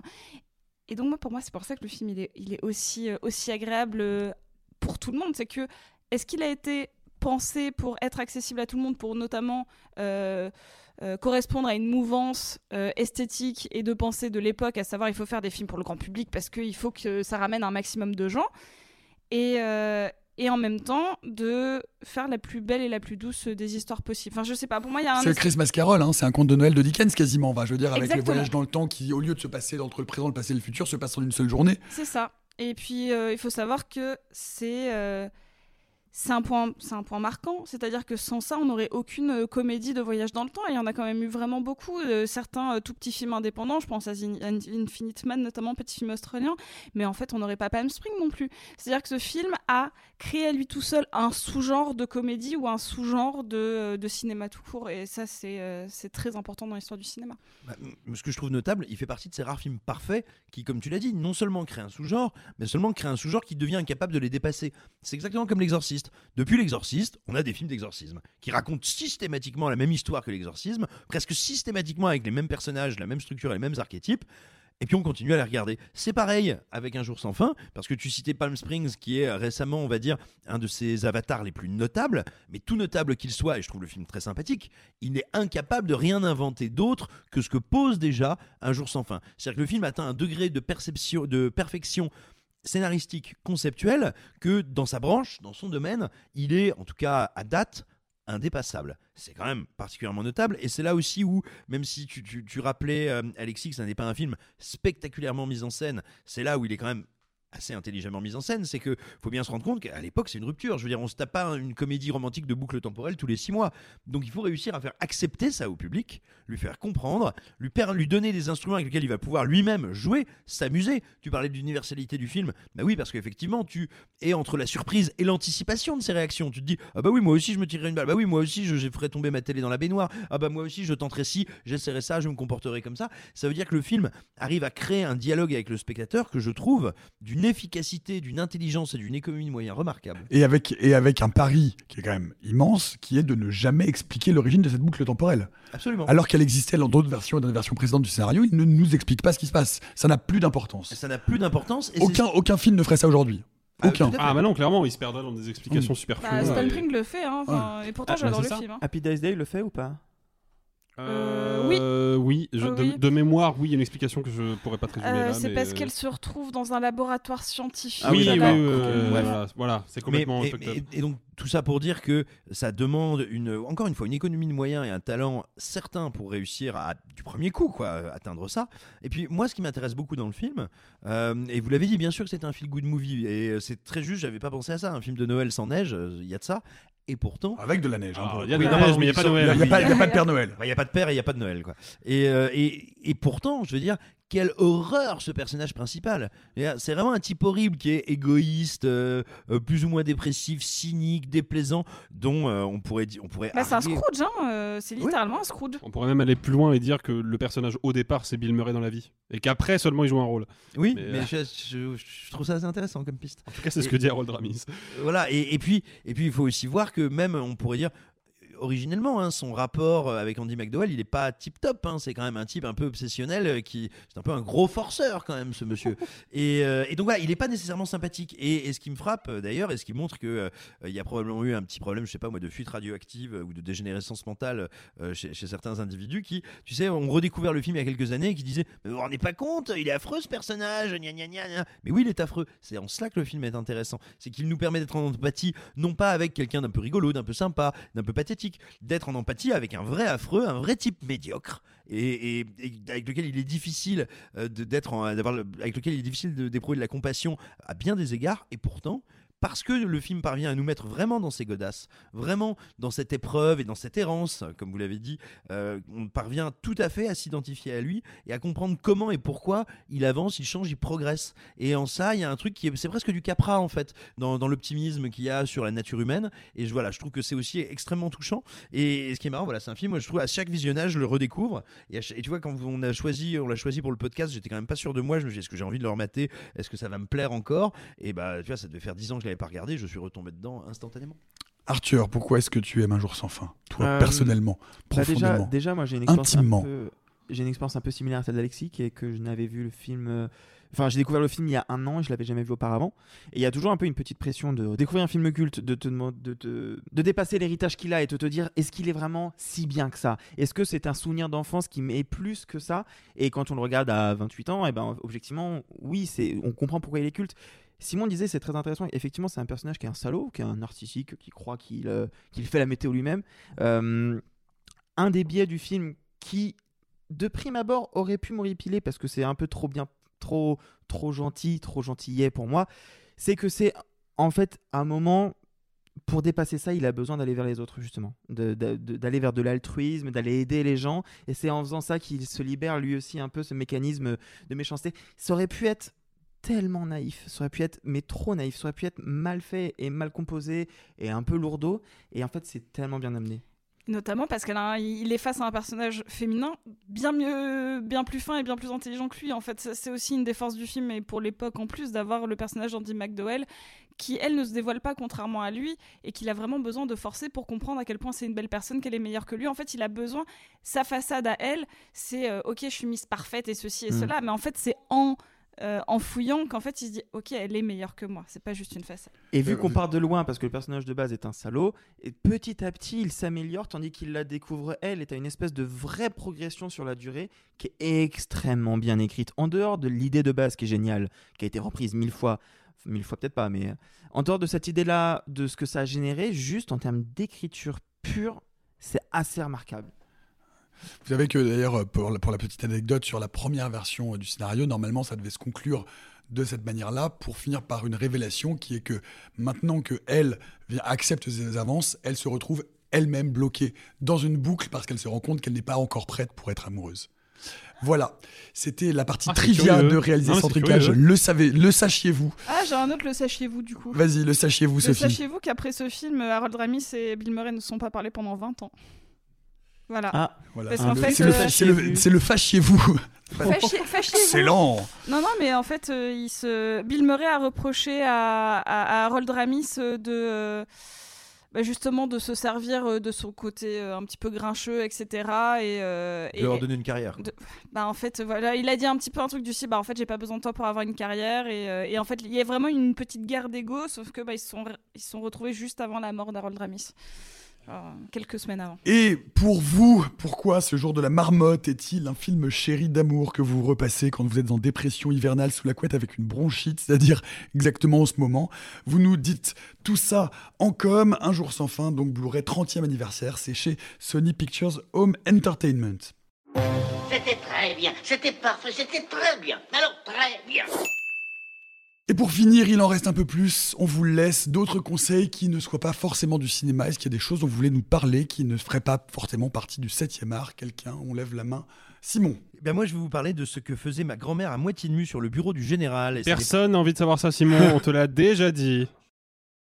Et alors, ça n'est pas une anecdote, c'est le titre du dernier roman de Christophe Donner. Euh, Christophe Donner, euh, qui est un, un auteur, écrivain, comédien, enfin, il a pas mal de casquettes, assez intéressant et qui s'est lancé il y a quelques années avec notamment un précédent roman qui s'appelait La France Goy sur, on va dire, la narration, la matrice de comment est née, a cru, s'est développée et est devenue une puissance d'influence euh, l'extrême droite française de la fin du 19e et début du 20e. Alors, sur le papier, ce livre devait être un, quasiment un second tome, une suite, euh, parce qu'on va y suivre notamment ce qui est arrivé, entre autres, à euh, Léon Daudet. Léon Daudet, qui a été un des grands idéologues du début du XXe siècle, de l'antisémitisme, de l'ultranationalisme. Et, et alors, bah, écoutez, maintenant, je vais vous dire un petit peu concrètement ce qui se passe dans le bouquin, parce que c'est à la fois très complexe, incroyablement bordélique et absolument passionnant. En gros, euh, Léon Daudet, un fils, Philippe Daudet, qui en 1923 se suicide. Mais il, ne se suicide pas dans n'importe quelle circonstance, il se suicide parce que euh, cet adolescent de 14 ans qui avait rejoint une ligue anarchiste avait pris la décision et s'était résolu à assassiner son propre père, son père étant bah, une saloperie de fasciste. Et au dernier moment, il n'a pas pu tout simplement se résoudre à, à ce parricide et il s'est donc donné la mort. On imagine combien ça a été traumatisant pour le Daudet père, qui lui n'a jamais pu accepter l'idée que son fils se soit suicidé plutôt que de l'assassiner. Enfin voilà, et, et qu'il va, va y voir un complot, ça va bien sûr briser sa vie. Et, en gros, l'hypothèse que fait Christophe Donner, c'est que cette tragédie, qui déjà en soi est passionnante d'un point de vue euh, de conflit de personnages et, et de dramaturgie, qu'en gros, cette tragédie, c'est à la fois la matrice de l'extrême droite française telle qu'elle est encore aujourd'hui, et de l'extrême droite européenne en général. C'est aussi ce qui, à un moment, a sauvé la France parce que ça a mis un coup d'arrêt à Daudet. Et puis en parallèle, on va suivre l'évolution de la relation entre un certain général, enfin un certain Charles de Gaulle qui n'est pas encore général et un certain Philippe Pétain euh, qui charge le premier d'écrire ses mémoires. Et il se trouve que de Gaulle, on le sait, était en plus d'être un soldat et, euh, un, excellent dictateur éclairé, euh, était, était aussi un grand écrivain.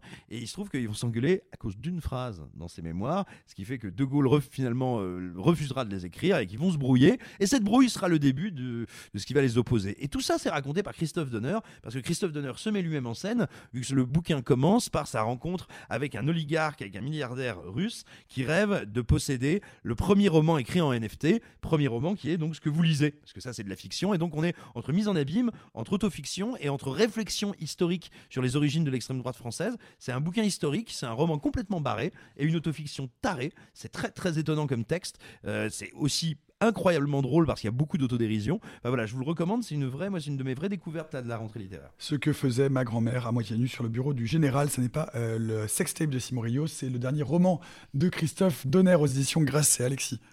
Bah moi, ça va être très très court. Je n'ai à, à vrai dire pas de recommandations euh, culturelles à vous faire, si ce n'est euh, bah, parler quand même de pourquoi la journée d'hier était un petit peu triste, puisque nous enregistrons euh, ce jeudi euh, 12 janvier. Et hier est décédé Jeff Beck, immense guitariste de rock et de blues, qui avait commencé sa carrière dans les Yardbirds, groupe qui est célèbre pour avoir quand même compté parmi ses membres, outre Jeff Beck lui-même, Eric Clapton et Jimmy Page, excusez du peu.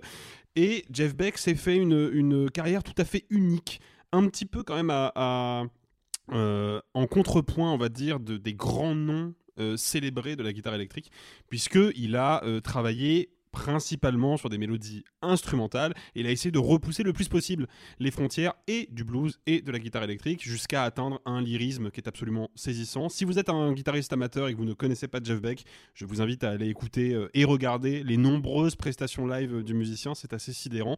Et voilà, il nous a quitté hier à l'âge de 78 ans et, et ben, j'en suis un peu triste. Euh, moi, je voulais parler d'une BD que j'ai pas encore terminée à proprement parler, mais de ce que j'ai commencé à lire, que je trouve assez fascinante, qui est euh, la nouvelle BD de Arnaud Na- Nebache, qui est un, un- illustrateur qui avait déjà fait des bouquins pour Kilowatt et qui avait fait des illustrations pour enfants, et qui sort une BD chez Dargo qui s'appelle Le Brancusi contre les États-Unis, qui reprend le procès véritable de Brancusi, qui était un sculpteur de la début, début 20e, d'abord euh, élève de Rodin et qui ensuite s'est fait un nom dans le minimalisme, et qui en 1913, quand Marcel Duchamp veut faire une exposition à New York de, ses œuvres, est confronté à un drôle de problème. La douane américaine considère que ses œuvres sont des objets et ne comprennent pas que cette longue tige soit une œuvre qui vaille plusieurs milliers de dollars. Et, et ça enclenche tout un procès qui va questionner sur mais c'est quoi l'art à proprement parler? Et au-delà de juste ce que le procès questionnait, du coup, le livre et, ce qu'essaye de faire l'auteur, et ce qui est assez joli, je trouve, euh, va être accompagné de moments où on suit euh, l'artiste dans son atelier et qui va euh, parfois s'énerver, parfois juste raconter, et en fait qui du coup questionne même à quel point doit-on, on doit commenter l'art ou pas. Bref, c'est très joli, c'est un dessin vraiment très beau, type aquarelle, Euh, ça se lit très très bien, et ça sort chez Dargo, et euh, de ce que j'ai commencé à lire, ça va être euh, une bien belle BD. Arnaud Nebache Brancusi contre euh, États-Unis, c'est aux éditions d'Argo, Sophie. Moi aussi, c'est une BD mais qui est sortie euh, l'année dernière, mais que j'ai découvert à, à Noël, qui s'appelle Voleuse de Lucie Brion et Mm. qui est vraiment, euh, c'est une, une BD euh, dite jeunesse, mais en fait, euh, je trouve que ça s'adresse à tout le monde. C'est juste une histoire d'amour entre deux adolescentes euh, qui, par le hasard des choses, découvrent que l'une des deux a un souci de kleptomanie et pour régler ses soucis, à la manière de de de deux jeunes justicières, vont décider de replacer euh, en allant à des fêtes tous les objets volés précédemment. Et donc, c'est le, parcours de leur histoire d'amour naissante avec euh, cette espèce de progression narrative créée par les objets volés précédemment.